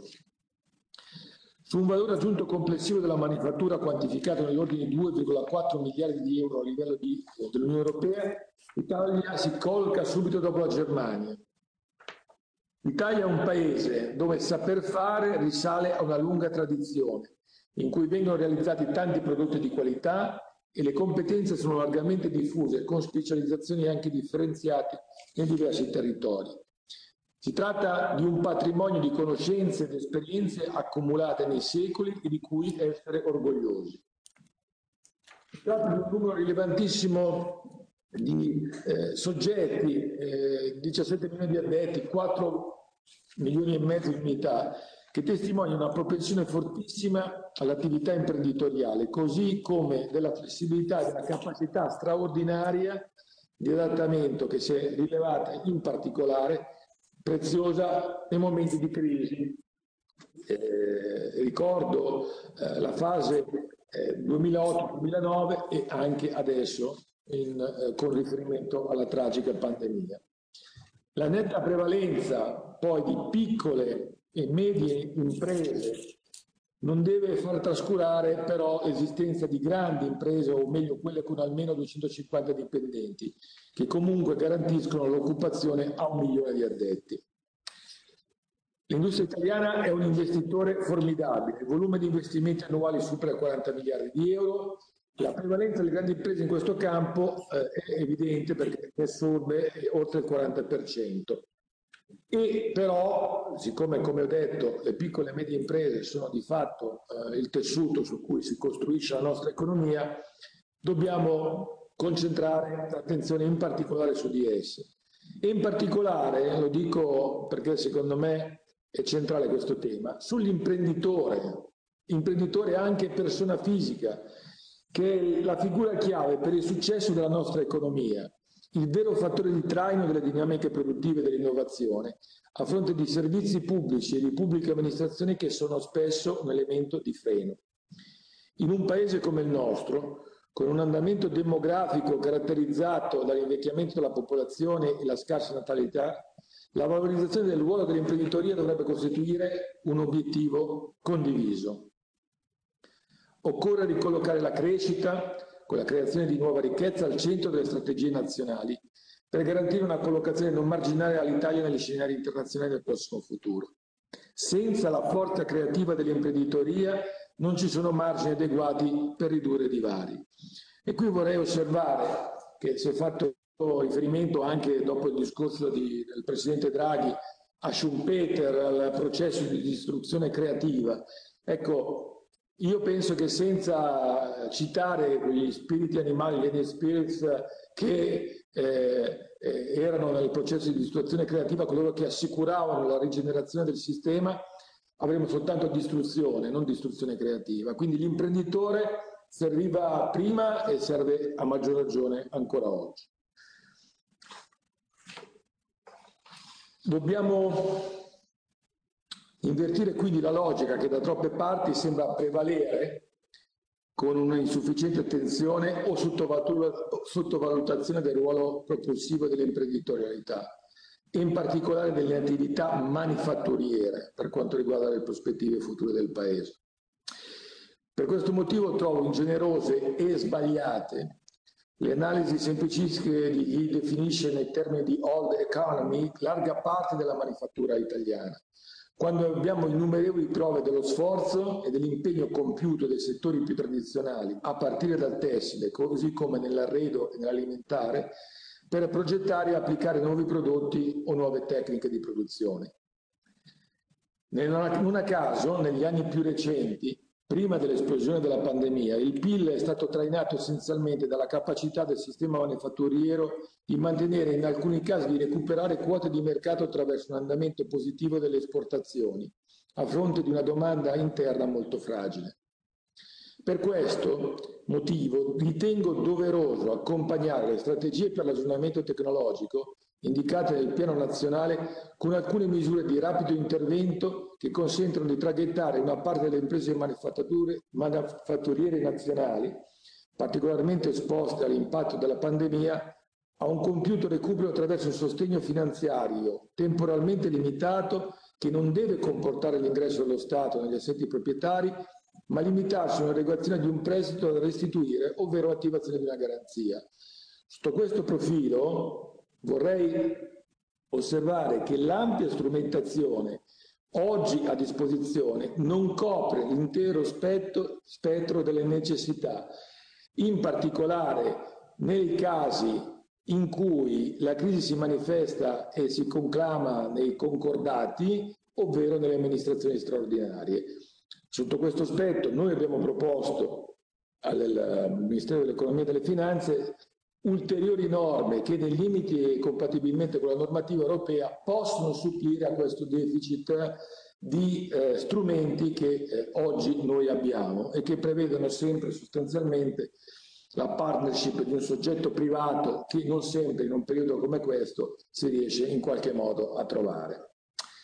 La transazione digitale non va quindi intesa nel senso che l'economia del futuro passerà interamente per un'integrale digitalizzazione, piuttosto deve essere giustamente colta come l'occasione per aggiornare i processi produttivi e per collocare la manifattura italiana alla frontiera tecnologica, presupposti indispensabili, come insegna l'analisi economica di Solof in poi, per correggere la tendenza alla produttività marginale decrescente propria delle economie mature. Qui Parlamento. Da oggi la tua radio è ascoltabile anche con la televisione in digitale. Sul telecomando della televisione digitale o del tuo ricevitore digitale puoi scegliere se vedere la TV o ascoltare la radio. Risintonizza i canali radio e troverai anche RPL, canale 740. La tua radio. Stai ascoltando RPL. la tua voce libera, senza filtri né censura. La tua radio.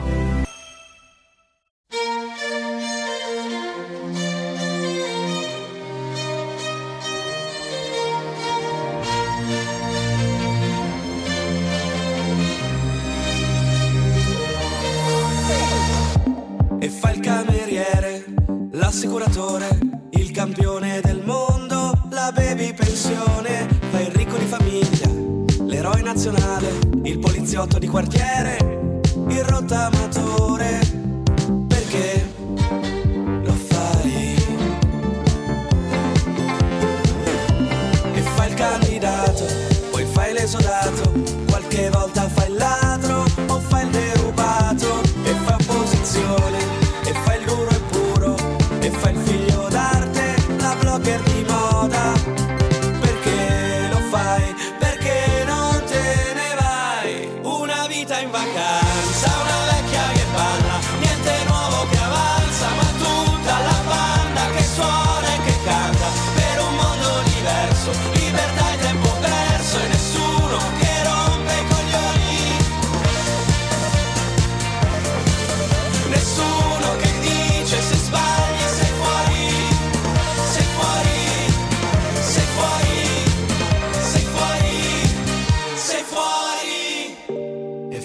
l'estetista, e fai laureato, e fai il caso umano, il pubblico in studio, fai il cuoco stellato, e fai l'influencer, e fai il cantautore, ma fai soldi col poker. Perché lo fai? e fai l'analista di calciomercato, il bioagricoltore,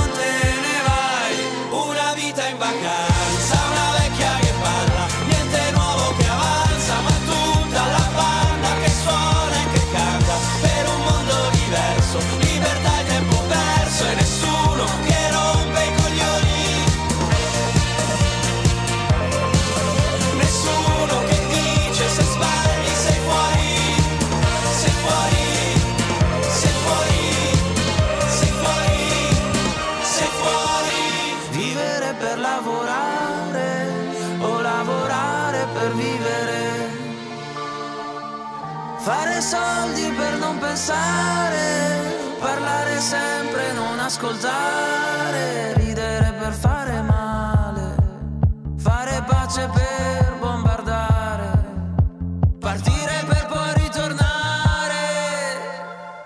Una vita in vacanza, una vecchia che balla, niente nuovo che avanza,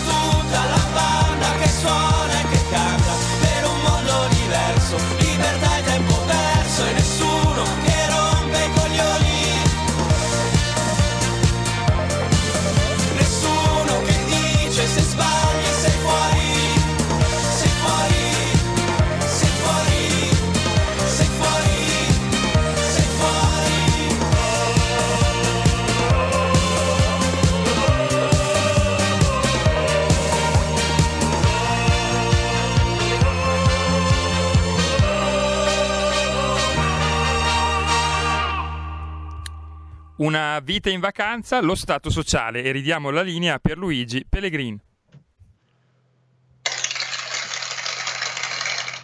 Applausi, applausi alla cieca, io non so che cosa sia questo stato sociale, non sono aggiornato, sono fuori dal tempo del mondo, ma sempre qui a RPL, applausi naturalmente ai nostri tecnici, Giulio Cesare assiso sul trono di comando, saldamente, che vi ha proposto questa offerta musicale.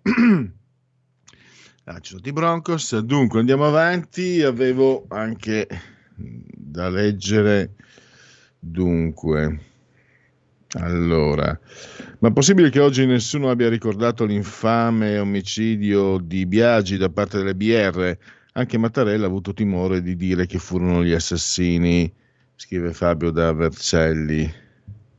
È un po' sempre sull'argomento, anche Giu- Giulione nostro, qui Giulio Cesare Carnelli, che scrive... ehm, perché non ci autoaccusiamo di essere noi i mandanti dell'assassinio di Marco Biagi? Guarda Sofri e Bonpressi, faremo i soldi. Giulio, noi non stiamo dalla parte giusta e quindi io eh, non direi neanche al posto tuo di quella volta quando Pisapipa divenne sindaco che mise si, si peritò di mettere eh, al di fuori di via Bellerio i parcheggi a pagamento e i divieti di sosta. Io lascerei perdere quella volta il 12 aprile alle 15 quando parcheggiasti nel, nel 15 aprile 2011 quando parcheggiasti perché questi arrivano e la multa la fa pagare a tutti e due. Sono, loro sono fatti così. però è, però è, un peccato Pierluigi. Avevo già quasi fatto la bocca a quelle seratine nei circoli di sinistra seratine a pagamento in cui noi avremmo ricordato il, il colpirne uno per educarne cento eh, lo sfruttatore capitalista mentre invece a me io ricordo che Marco Biagi eh, si era battuto anche per eh, i contratti di lavoro per la, eh, dico, non dico po- povera gente, ma i dipendenti normali, eh, non quelli che prendono 10.000 euro al mese, ma quelli che faticano a racimolare i 1.500-1.600. Appunto, assolutamente.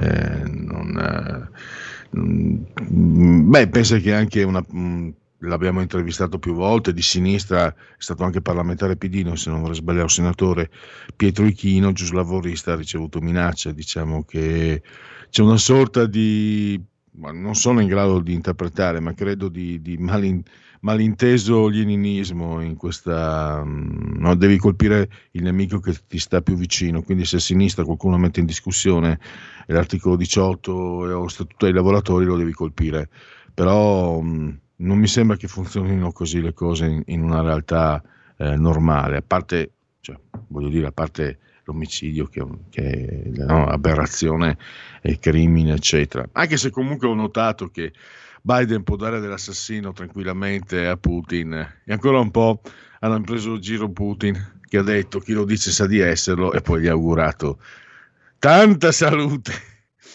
È un, un augurio raccapricciante. Allora, facciamo così Giulio, eh, lanciamo eh, lanciamo la rubrica, poi io ho un po' di sondaggi da leggere, ehm, vedendo poi se arrivano telefonate. E, e poi chiudiamo questa, slot, questa slot prima delle 17 con i genetriaci e poi alle 17.05, 17.10 anzi alle 17.10 con Lorenzo Del Boca per parlare di Jarabub, mitologia fascista, propaganda e cialtronerie del mascelluto di Predapio e delle camicie nere che si solazzavano i gerarchetti nei bordelli con le prostitute mentre la povera gente come mio zio e tanti altri, i vostri zii, i vostri nonni, i vostri eh, magari genitori sono stati mandati al macello da, da una banda di briganti che mi fa schifo solo pensarci sinceramente. Eh, allora, no, ah, scusate, c'ho, c'ho, io ho la, la eh, professoressa che mi, che mi, corregge, Carlina. Allora, mi ha, preso in, mi ha colto in fallo eh, al, perché ho scritto eh, lockdown con due I eh, nella scaletta. Guarda, ci vado anche, ci vado così, la mettiamo in condivisione, vediamo. Ecco qua. Ecco qua, vediamo un po'.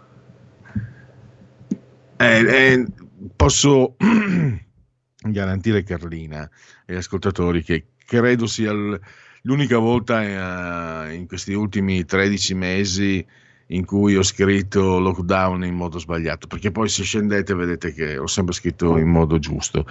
E sono assolutamente certo perché scrivendo con Word, lo, non so per quale motivo te lo corregge, non te lo corregge, te lo segnala come sbagliato quindi mi è, mi è scivolato il tasto. Carlina, eh, veramente è un errore di battitura, non è un errore grammaticale di concetto. Vedrò che non si ripeta comunque, vedrò che non si ripeta e controllerò con maggiore attenzione. Eh, perché in effetti è brutto vedere, eh, vedere lockdown, faccio la figura dell'ignorante e quindi ormai corregge, aspetta, non so se posso correggere, vediamo se si può, non so, non so. Eh, ah sì, vediamo, scusa.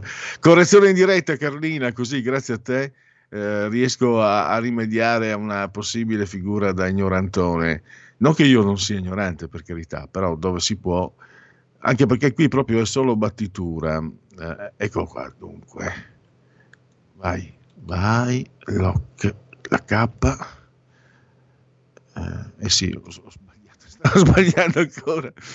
Salviamo e quindi eh, poniamo, eccolo qua poniamo, abbiamo posto di meglio. Grazie, grazie Carlina, che quindi, quindi non resterà segno di questo tasto scivolato sul, tra la C e la O. Lockdown adesso sarà scritto, è scritto nel modo acconcio e consone. Partiamo in, con la rubrica Dite la vostra che io penso la mia allora. Dite la vostra, che io penso la mia. Il telefono, la tua voce, allo 02 6620 3529. Anche al numero di WhatsApp 346 64 27 756. Allora, beh, lo sapete, c'è anche il tema libero, eh? non, uh, sapete che non, non sono rigoroso. Eh, Intanto lo spunto però è questo, uno spunto che vi offro, eh, che offro alla vostra attenzione, cioè la classifica stilata eh, da World Happiness Report. Me ne ricordavo, sto, mi sembrava verso aprile di solito vengono pubblicate le loro classifiche. L'ITA è una, è una, eh, una società che misura, non so con, qual, con quali parametri, la felicità di un, di un popolo, di uno Stato, di una nazione. In questo caso si parla dell'Italia, che è risalita, pensate, in quest'anno dal ventottesimo posto, dove era l'anno, l'anno scorso, al venticinquesimo. Allora io, eh, ricordando che ci sono stati 103.000 morti per Covid eh, e che il tasso di mortalità è aumentato del 10% in Italia, quindi eh, brutte notizie. Io ho commentato, ho offerto quattro spunti, tu interrompimi pure Giulio se qualcuno ha il telefono. Allora, italiani, brava gente. Ah, ho scritto, italiani, brava gente, più muoiono, più sono felici. B, gli italiani hanno provato l'impero romano, la Santa Inquisizione, i Lanzichenecchi, Attila, il Duce, la democrazia cristiana, il compromesso storico, Gianni Agnelli, Silvio Berlusconi, Romano Prodi, Pippo Baudo, Mike Bongiorno, Mario Monti, 5 Stelle, Giuseppe Conte, i, gli spaghetti western, il Festival di Sanremo, Matteo Renzi. Dopo tante disgrazie, il Covid, tutto sommato, è anche una buona notizia. C. Mi dispiace di morire, ma sono contento. Sono contento di morire, ma mi dispiace. Sapete il ritornello? Mi dispiace di morire, ma sono contento, sono contento di morire, ma mi dispiace. Ecco, pensate, un popolo capace di cantare questo ritornello eh, non è un popolo semplice. Non è un popolo semplice come magari si potrebbe credere. E quindi ci sta anche questo, eh, questa scalata nella, nella classifica della felicità.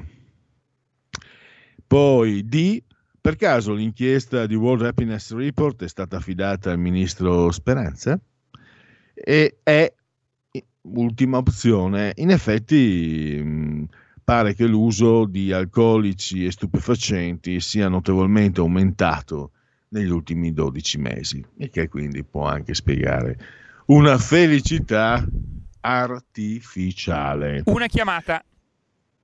Pronto? Pronto Pierluigi, buongiorno, Mauro da Reggio. Ciao Mauro. Vedi, secondo questi dati, almeno attualmente, mi risulta che il Giappone con 125 milioni di persone abbia avuto 4.000 morti. Per cui diciamo che visto sul piano dei decessi dovrebbero essere al primo assoluto, visto che noi con 60 milioni di abitanti abbiamo avuto 103 mila morti un olocausto totale determinato da un branco di delinquenti, oltre a quello che sarebbe venuto con il Covid, che non sono stati in grado di, di supplire a quello che stava arrivando. Per cui io penso che chi è che si diverte a fare di queste concezioni qua eh, o, o di, di, di, definire la felicità di, di, un popolo farebbe meglio a, a impiccarsi in una pianta molto alta perché non è il momento. Va bene, eh, Mauro, Mauro dice, è, è, amichevole di solito, questa volta forse può darsi che non, eh, non, ha, non abbia condiviso, mh, anche se è stato molto educato, credo che non abbia condiviso la mia scelta.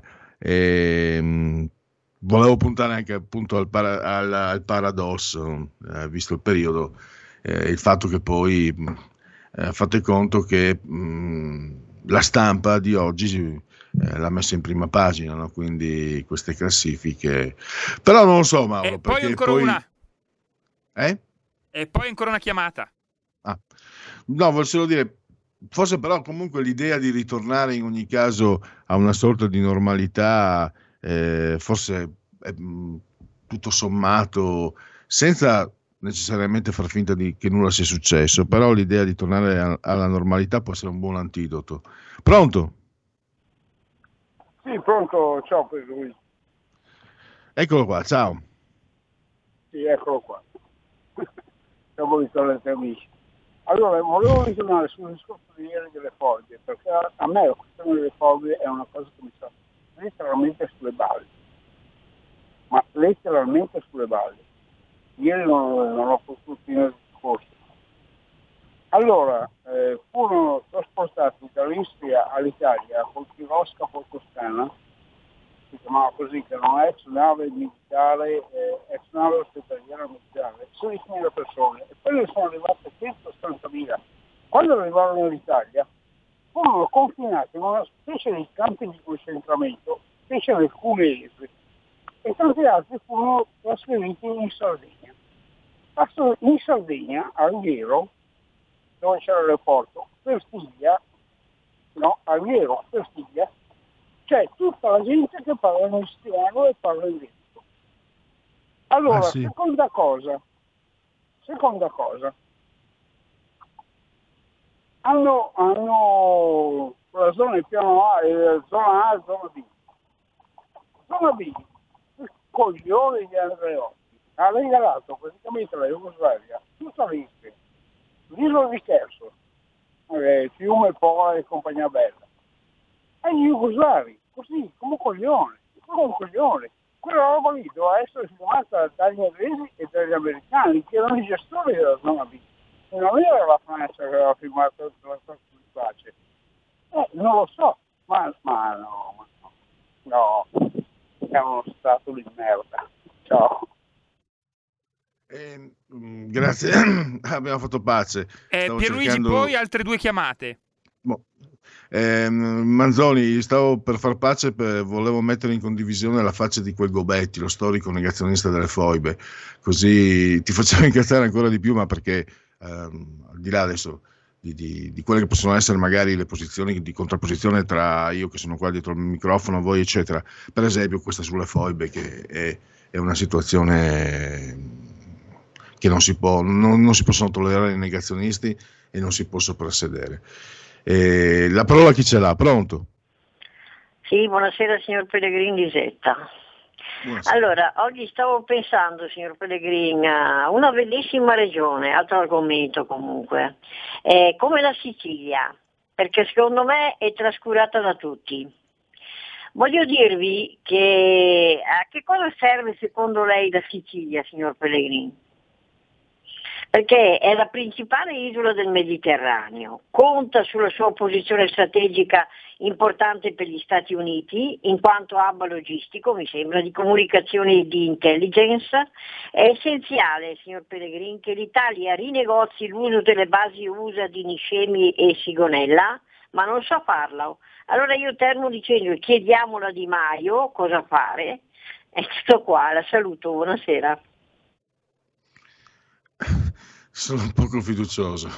Eh, la qualità negli ultimi vent'anni dei ministri degli esteri, cioè, parliamoci chiaro, un, un tempo c'era um, Andreotti, c'era lo stesso, lo stesso De Michelis, magari discusso, discutibile, ma ha fatto cose straordinarie. Poi abbiamo avuto quello di Forza Italia, che mentre, mentre scoppiavano le guerre nel mondo lui era, in vacanza in Sardegna. Come si chiamava? Non mi ricordo più. Frattini. Eh? eh? Frattini, Franco. Sì, che piaceva tanto anche a una nostra ascoltatrice, era innamorata di lui. È vero che è un bell'uomo, so che molte donne lo apprezzano, ma come ministro degli esteri è stato disastroso. Poi gli altri ancora non ce li dico, nemmeno... Eh, D'Alema era solo per, per chiamare Condi, Condolissa, Condolissa Rice non ha combinato niente, nonostante sia comunque un politico di valore. E abbiamo visto insomma una totale inadeguatezza. Infatti voglio dire, forse non è un caso che alla fine lasciano il posto libero a, a Luigi Di Maio, che non può avere l'esperienza senza avercela con lui. Chi, chi sono io poi per avercela con Di Maio? Ma non può un ragazzo giovane con un passato ancora fresco eh, e non portato da un, diciamo, da un appoggio di studi, di conoscenze, come fa a occupare addirittura il posto di ministro degli esteri? La mia deduzione personale è non conta più niente perché l'Italia ormai non sa più portare avanti. L'Italia non ha mai contato nulla, eh, secondo me, soprattutto dopo aver perso la seconda guerra, ma essendo comunque un luogo strategico, un posto importante, un posto di storia, eccetera, non ha mai contato nulla in sensi di potere, intendo dire. Ha, attraverso la mediazione, ottenuto, ha portato a casa risultati importanti.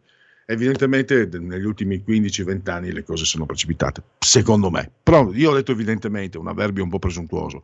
A me sembra che siano precipitate. Pronto? Eh, la telefonata è caduta, si vede che non ha aspettato. Intanto ti ho girato un bel WhatsApp riferito al tuo elenco. Mm. Allora, andiamo a aprire. Con tutto quell'elenco mi ha ricordato Non te regge più di Rino Gaetano.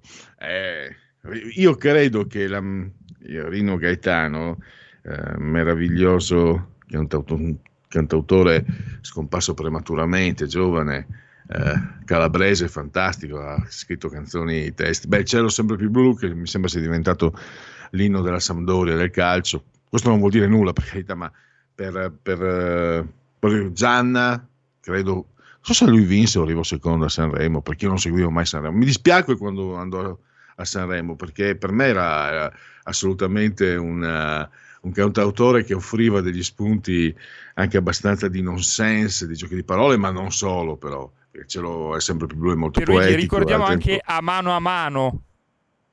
Sì, sì. E non te regge più, io sono al solito prolisso, ha una caratteristica che la rende immortale la canzone Non te regge più. A parte che ci sono nomi che sono ancora in auge. Tu puoi prendere Non te regge più e replicarla aggiornandola con i nomi di oggi e capisci che emerge che il senso di sopportazione nei confronti di un potere stagnante è lo stesso di 40 anni fa. Non Tareghe Q credo sia del 78, 72 è morto nell'81, credo sia del 78 all'incirca. Ecco, a 43 anni di distanza tu prendi, sostituisci i nomi, Matteo Renzi, non te legge Q, Enrico Letta, Gianni Letta, non te legge Q. Basta, ve lo, vi risparmio, vi risparmio il resto. Allora, grazie anche a questo ascoltatore.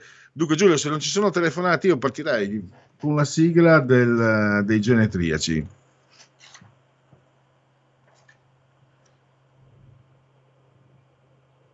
La verità è che sono cattivo. Ma questo cambierà. Io cambierò. È l'ultima volta che faccio cose come questa. Metto la testa a posto, vado avanti, rigo dritto, scelgo la vita. Già adesso non vedo l'ora. Diventerò esattamente come voi. Il lavoro, la famiglia, il maxi televisore del cazzo, la lavatrice, la macchina, il CD e l'apriscatole elettrico.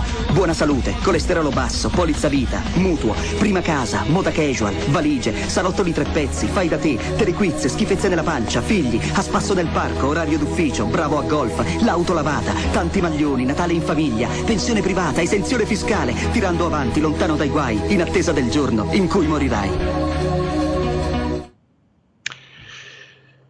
Genetriaci, ricorrenze e commemorazioni del vigesimo nono giorno di Ventoso, mese del calendario repubblicano.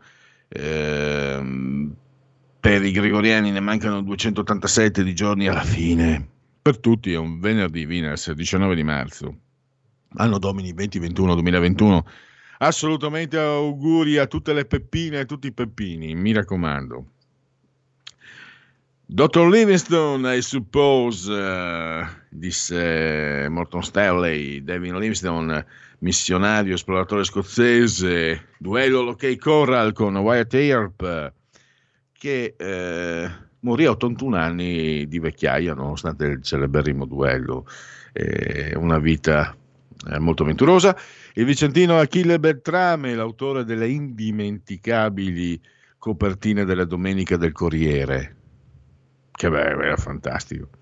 Pensate che un suo allievo fu, diciamo, cooptato, non è la parola più giusta, nei primi anni 90 dal segretario locale della Lega e dipinse dei manifesti strepitosi eh, per la campagna elettorale, se non sbaglio, del 97, per le comunali del 97, che poi vinse la Lega monocolore con Alfredo Pasini, miglior sindaco che Pordenone abbia mai avuto eh, da sempre quello che ha fatto, insomma, le cose, le cose che, fun- che, che, sono, che funzionano, che sono belle a Pordenone, le ha fatte Alfredo Pasini. E prima si Zanussi, ma, quello un altro, ma Zanussi non era un sindaco. E aveva fatto delle copertine, delle, dei manifesti che veramente stracciarono, colpirono. Ed era un allievo di, di Achille Beltrame. Serse Coppi, un fratello d'arte, eh, vinse una Parigi-Roubaix, eh, morì a eh, 28 anni e si legge che eh, il campionissimo Fausto fu molto molto colpito dalla scomparsa del fratello al quale era molto legato.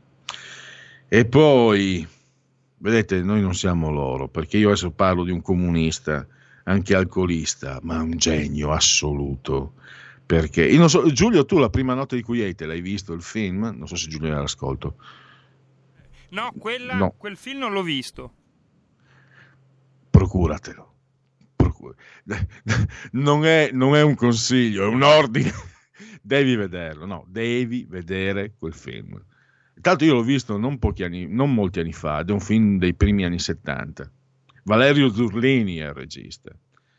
Eh, tra l'altro c'è Alain Delon, c'è Lea Massari che da solo vale il prezzo del biglietto, poi una ragazza eh, franco-rumena che poi si è data alla danza, era la protagonista, eh, c'è Giancarlo Giannini, molto giovane, è un film, forse uno degli ultimi grandi film d'autore italiani, poi sì, poi arrivò Novecento, ma lì si sente ancora l'impronta di una scuola, mentre il Novecento di Bertolucci è, è, è, è mm, la creazione di un grande artista come la grande bellezza di, di Sorrentino.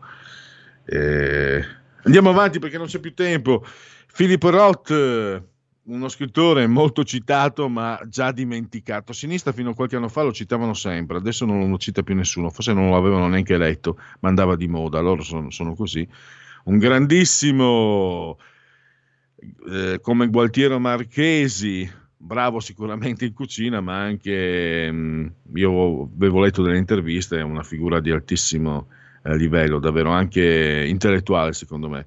Poi insieme dissero, scrissero dopo il primo 007, insieme alle Alpi eh, la cosa più bella della Svizzera, Ursula Andres, eh, mo vengo da voi, gridò ai tifosi della, dell'Atalanta dalla panchina del Brescia il grande Carlo Mazzone. Valentino Castellani da Varmo, 2700 abitanti, a Torino, dove è stato sindaco per otto anni. Pensate a Varmo in provincia di Udine, sul Tagliamento, vicino dove sono nato io, la bellissima San Vito del Tagliamento. Dall'altra parte del Tagliamento c'è Varmo, la Tisana. E Mario Morti, tanti auguri Mario Morti, tanti, tanti, tanti, tanti auguri. Lombardo, eh, Lombardo puro sangue, Padano puro sangue, ve lo voglio anche ricordare. Glenn Close, sette nomination, neanche un Oscar, è un'ingiustizia perché è bravissima, Crudelia De Moon. La bionda dei ricchi e poveri, Marina Occhiena, Bruce Willis, io mi ricordo Moonlighting, Claudio Bisio, prendere per il culo Berlusconi diventando ricco grazie ai soldi di Berlusconi, e complimenti a Claudio Bisio. Rapput, Alessandro Nesta, calciatore difensore di grandissima classe nel Lazio e poi nel Milan, Bianca Balti, supermodella lodigiana, bellissima, però non fatele aprire la bocca e crolla il palco. Quando parla crolla il palco. E infine in casa Lega l'europarlamentare toscana Susanna Ceccardi. Intervallo tra qualche minuto Lorenzo Del Boca e Giara Bub. Da oggi la tua radio È ascoltabile anche con la televisione in digitale. Sul telecomando della televisione digitale o del tuo ricevitore digitale puoi scegliere se vedere la TV o ascoltare la radio. Risintonizza i canali radio e troverai anche RPL, canale 740. la tua radio. Porta con te ovunque RPL la tua radio. Scarica l'applicazione per smartphone o tablet dal tuo store o dal sito radiorpl.it. Cosa aspetti?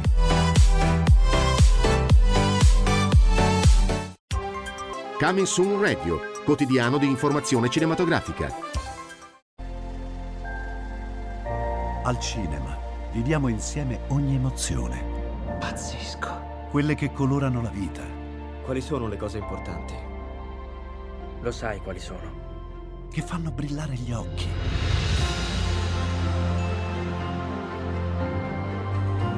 Che lasciano col fiato sospeso.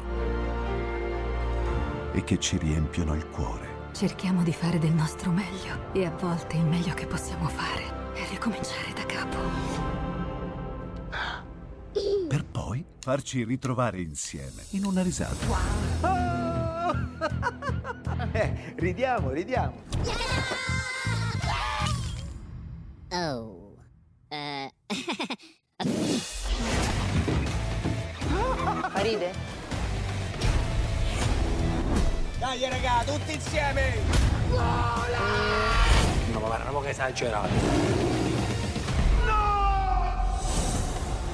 Cinema fa sognare in grande. E questo è il sogno. Ogni volta nuovo di zecca ogni sera ed è molto esaltante.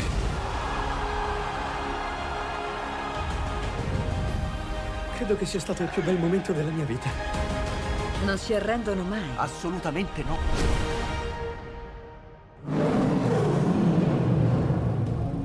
Accade solo al cinema. Ciao ragazzi, ci vediamo al cinema. Scusa.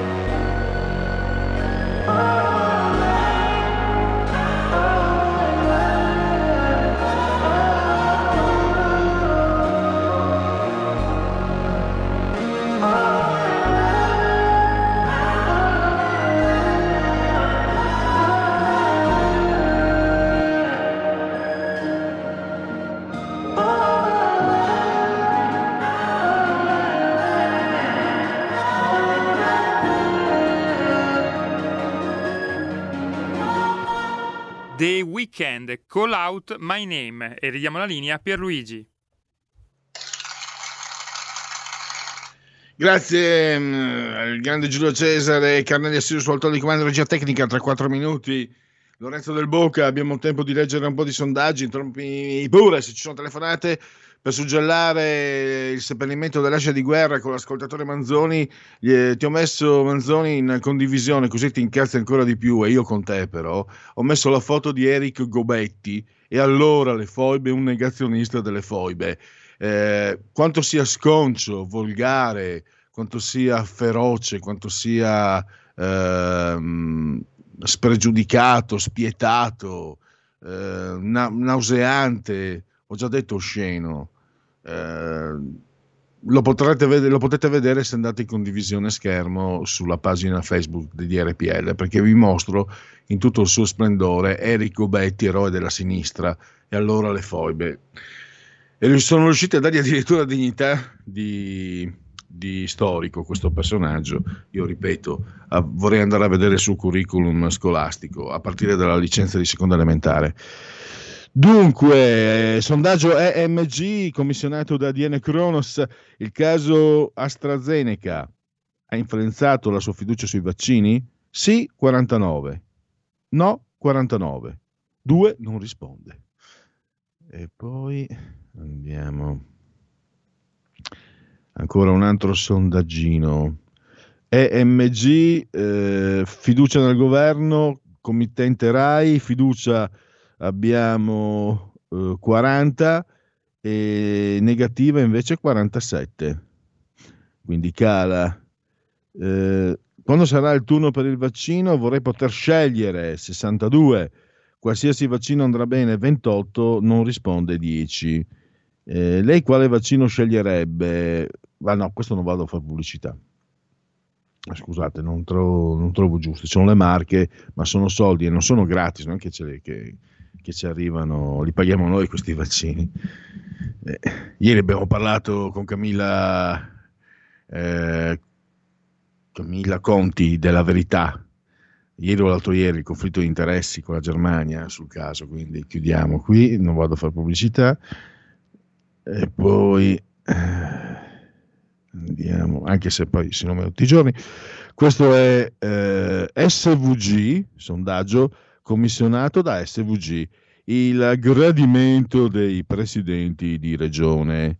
Luca Zaia 79, eh, Veneto. Bonaccini Emilia Romagna 72, Federica Friuli Venezia Giulia 60, De Luca Campania 57, Acquaroli Marche 53, Cirio Piemonte 53, Toti Liguria 51, Gianni Toscana 48, Tesei Umbria 43, Emiliano Puglia 41, Marsilio Abruzzo 41, Musumeci Sicilia 34, Zingaretti Lazio 33, Fontana Lombardia 33, Solinas Sardegna 33 e ultimo il governatore lucano Bardi 29 appunto Basilicata. E poi fatemi l'ultimo sondaggio, poi andremo a sentire Lorenzo Del Boca. Eh, BD Media committente Stefano Secchi, stiamo parlando però delle eh, comunali di Parma. Se oggi si votasse per l'elezione del sindaco di Parma, quali dei seguenti candidati? Il candidato di centrodestra in vantaggio 33,8, centrosinistra 27,6, civico 21, ecologista 11,9 i partiti a Parma, primo partito a Parma, questo ah no scusate ho sbagliato, primo partito a Parma è il Partito Democratico 20 e 10, ma il 19,8 della Lega è notevole, Fratelli d'Italia 11, Forza Italia 4,2 e chiuso lì. Allora, adesso andiamo a cambiare, togliamo anche questo negazionista dalle foibe e andiamo a vedere un altro momento però della un triste momento di quella che è stata la propaganda fascista e anche la totale inadeguatezza ehm, con la quale furono mandati al fronte, in questo caso nordafricano, poi eh, sapete anche la campagna di Russia, i fascisti, il duce, mandarono il popolo completamente davvero sprovvisto. Il popolo che, nonostante quel che si può pensare, eh, di una cosa si è dimostrato armato a Jarabub e non solo, dell'onore.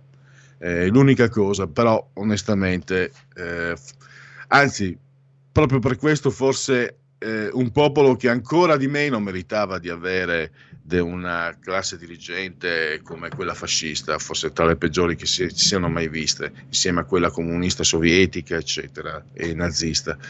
Ma andiamo su Jarabub, eh, credo che Lorenzo Del Bocca sia già in collegamento. Mi senti. Lorenzo? Sì, sono qui. Perfetto. Allora, eh, siamo nel eh, 1941. Jarabub è un'oasi libica, 1300 soldati italiani assediati dalle forze anglosassoni alla fine si arrendono ottenendo eh, l'onore delle armi. Eh, è un episodio per certi aspetti controverso, è un episodio eh, che il fascismo cercò di strumentalizzare addirittura con un film eh, di, di, di pochi mesi dopo. È un episodio che ci dà l'occasione di comunque di, di analizzare al di là delle ideologie eh, alcuni momenti della storia più o meno contemporanea italiana, mi sembra. Sì, perché dunque sul- sui campi di battaglia l'esercito italiano gloria ne ha mietuta poca. Direi che abbiamo più sconfitte che vittorie e più sangue da piangere che non eh, allori da, da mostrare. Eh, tutto il risorgimento non ne abbiamo indovinata una. Abbiamo vinto il di San Martino perché hanno vinto i francesi e anche nella, nella- nella prima e nella seconda guerra mondiale sono più le batoste che ho preso. Io qualche volta lo dico con una battuta, ma a noi ce le ha suonate anche Menelik, il che vuol dire che tra generali, comandanti, stati maggiori, insomma c'era a metterli tutti quanti insieme, a fonderli, ne venivano fuori poche di intelligenze strategiche. E, e quindi non, non- non restava che da glorificare le sconfitte. Eh, io sono di Novara, adesso è quasi la ricorrenza della famosa battaglia di Novara della prima guerra di indipendenza, una, una- una battaglia che, che abbiamo perso e giuro vendetta al cospetto di Dio, ma eh, rivendicano che è stato l'inizio del risorgimento e quindi quasi una vittoria. A maggior ragione se la gloria c'è stata davvero come c'era Buco, cioè un posto che non contava niente né dal punto di vista tattico né dal punto di vista strategico, la- che poteva rimanere lì anche per l'eternità e non avrebbe rappresentato niente né per i- dire, gli alleati né per gli avversari, ha finito per diventare un, un- dire, un punto d'onore per coloro che erano lì che non hanno voluto dargli la vita agli altri. Dice a costo di morire di fame noi non ci muoviamo da qui. E- ed è per questo che in effetti vengono dire, glorificate le sconfitte e raccontate le sconfitte come se fossero vittorie.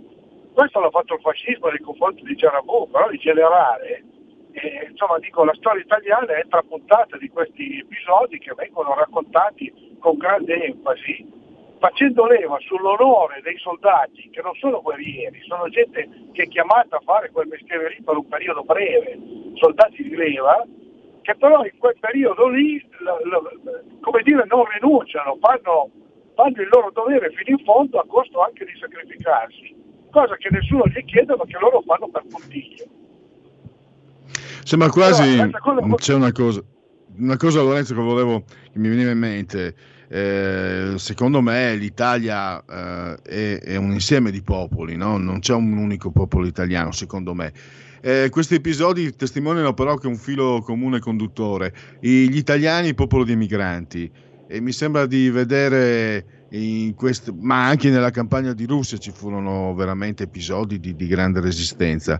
La resistenza del- dei nostri genitori, dei nostri nonni, poi, che, che poi si è mostrata eh, anche efficace perché comunque gli immigrati veneti, siciliani, piemontesi, calabresi, campani, e c'è sardi nel mondo eh, sono riusciti a ritagliarsi uno spazio, spesso anche a ottenere successo, ma soprattutto hanno, sapu- hanno saputo mostrare capacità di sacrificio e di intraprendenza incredibili.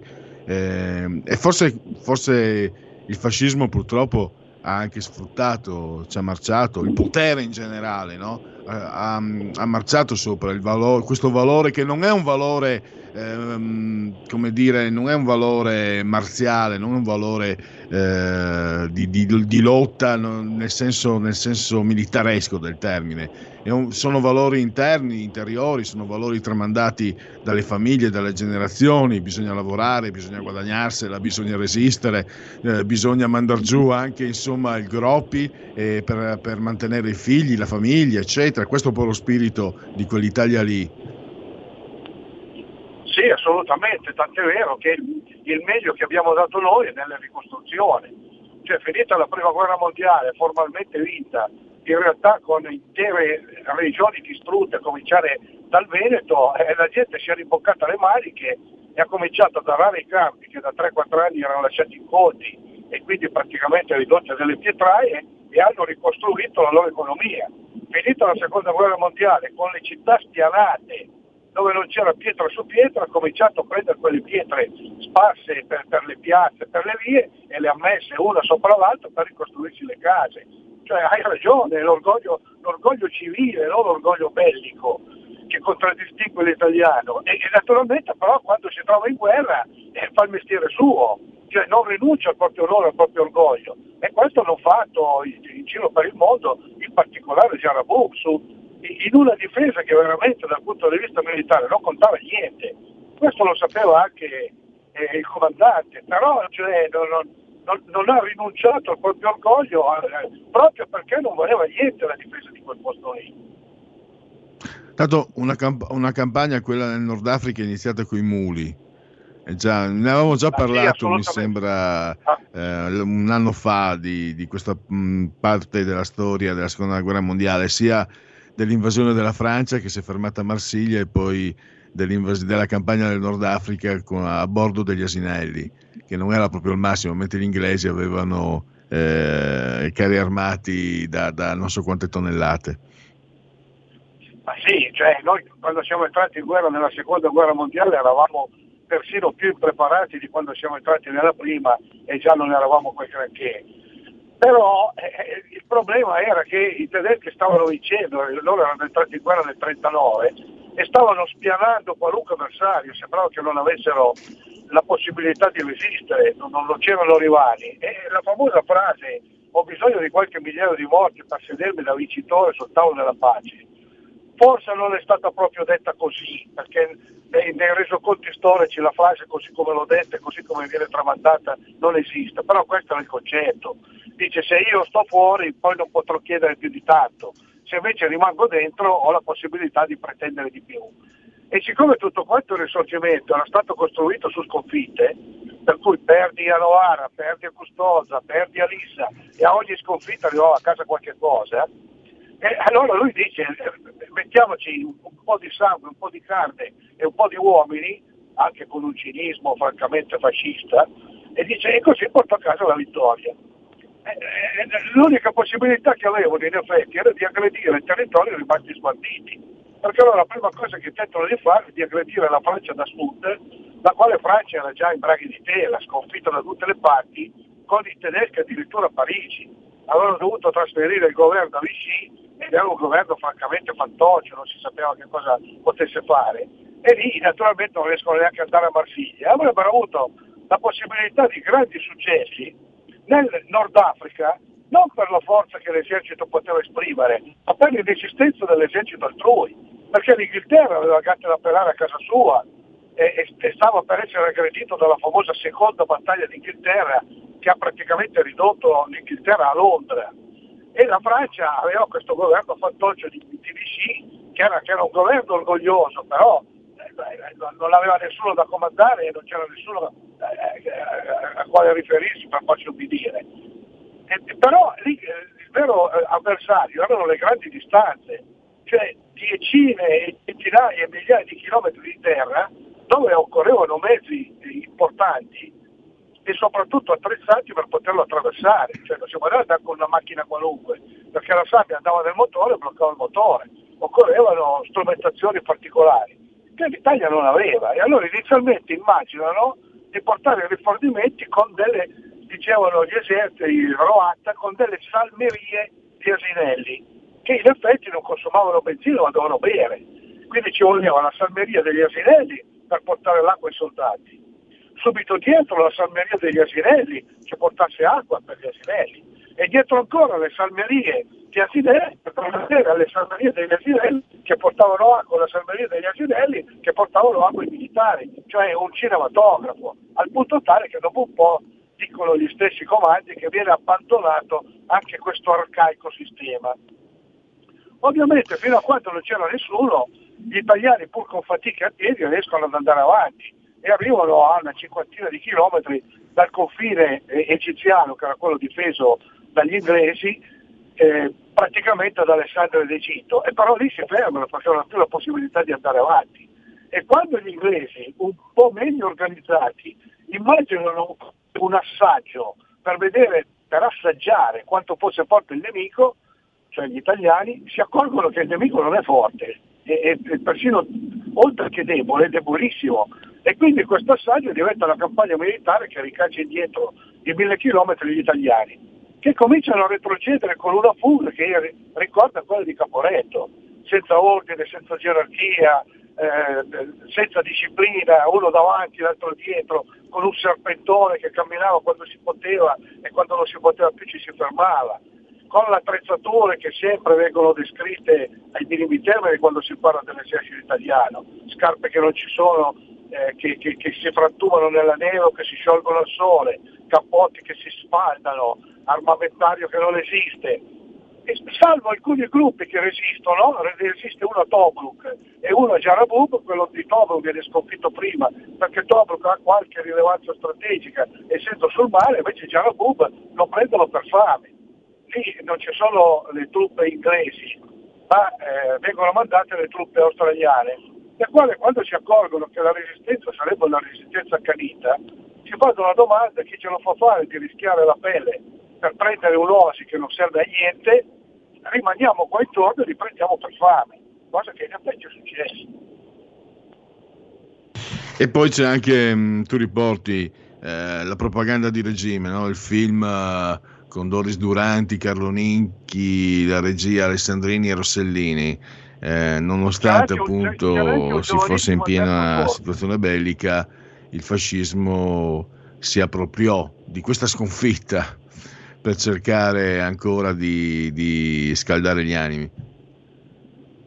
Sì, certo, perché tutti, tutti quanti i regimi cercano di, di, di, sfruttare l'eroismo altrui, le, le, le, cose come dire, di mettersi delle medaglie anche dove le medaglie non, non, non, non, avrebbero ragione di esistere. In questo non soltanto il fascismo, perché ti dico, tutto il risorgimento è stato costruito su sconfitte, su eroismi altrui per vantare dei meriti che in effetti erano di altri. Però certo le dittature eh, sono più portate a questo. Eh, il fascismo per le cose italiane, il nazismo, Stalin, Lenin avevano sempre bisogno di eroi da esibire e in qualche modo da, da, da mettere avanti per dimostrare la grandezza di un regime che più ha necessità di eroi, meno forte e meno eroico è. E direi che allora per il momento uh, possiamo, anche, possiamo anche concludere eh, grazie a Lorenzo Del Bocca. Io vi ricordo, fino a mercoledì trovate in edicola eh, Panorama con eh, questa, questa, ricostruzione che abbiamo sintetizzato adesso proprio con Lorenzo Del Bocca. Lorenzo, grazie davvero e a risentirci a presto. Sono io che ringrazio voi, buona giornata, buona serata. Allora, andiamo, ho visto un aggiornamento eh, andiamo verso la conclusione. Se ci sono telefonate, interrompimi pure Carnelli. Zonin non fa cin cin. L'ex presidente della Banca Popolare di Vicenza, Gianni Zonin, è stato condannato a sei anni e sei mesi per le irregolarità legate alla gestione dell'istituto, poi dichiarato fallito. L'accusa aveva chiesto una condanna a dieci anni di reclusione. L'ex direttore generale Emanuele Giustini è stato condannato a sei anni e tre mesi. Gli altri ex vice direttori generali Paolo Marini e Andrea Piazzetta a sei anni. Assolti l'ex consigliere Giuseppe Zigliotto e l'ex dirigente Massimiliano Pellegrini. Il processo Eni dal primo momento ero perplesso Tonino Di Pietro azzanna gli ex colleghi della Procura di Milano. Si tratta di un modello di indagine alla ricerca di un reato. Non è di un colpevole eh, di un reato certo. Questo modo di indagare non riguarda solo il procuratore De Pasquale e... Eh. C'era già quando c'ero io in procura. Serve un intervento del legislatore per evitare inchieste dagli effetti disastrosi. Bisogna chiarire quando deve intervenire il PM per accertare se è stato commesso un reato, per accertare chi è il colpevole. Putin fa l'indiano, il Cremlino annuncia la produzione di 200 milioni di dosi del vaccino Sputnik in India è stato trovato un accordo tra il fondo russo per gli investimenti diretti e la Stelis Biopharma. L'operazione consentirà di inoculare 100 milioni di persone. Eh, il libro intervista di Palamara ha detto agli italiani quello che la grande stampa non ha neppure accennato. Federico Tedeschini, docente di diritto pubblico alla Sapienza di Roma, il sistema giudiziario ha tutti i difetti di un sistema politico, con una differenza non da poco. I politici, se esagerano, non vengono rieletti, i magistrati restano in ruolo. L'inchiesta rinascita Scott by Gratteri Molti imputati sono finiti in carcere e poi la maggioranza di loro è stata liberata nel silenzio dei media. L'Europa ci corregge, le intercettazioni saranno circoscritte e autorizzate dai giudici.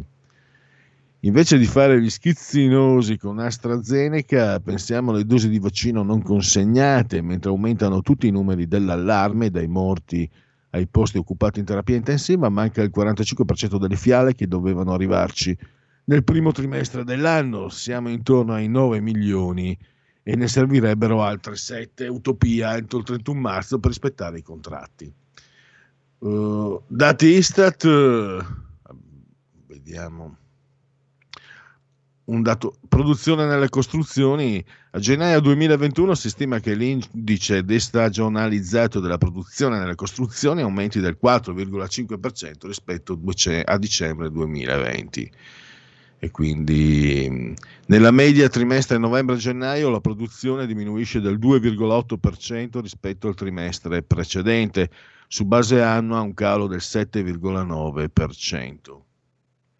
E adesso volevo chiudere. Allora, siamo in chiusura. Volevo solo un aggiornamento, è curioso, eh, il MG, sondaggio MG ehm, committente ADN Kronos se, per chiedere se la vicenda AstraZeneca ha influenzato la fiducia nei suoi vaccini. C'è una certa differenza, per esempio, eh, anche a livello regionale.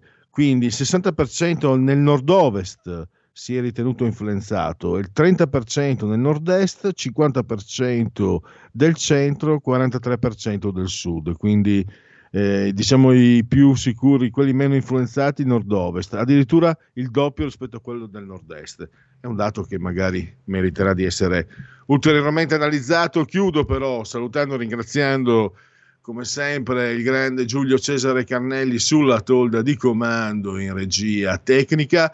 Lasciamo subito il posto alla legge del gol, calcio dintorni con Matteo Furian poi dopo le 18.30 vi ricordo l'avvocato risponde con Celeste Colovati. Grazie a tutti voi per aver scelto anche oggi il punto politico di RPL e mi raccomando, buoni fix cena a tutti. Avete ascoltato il punto politico.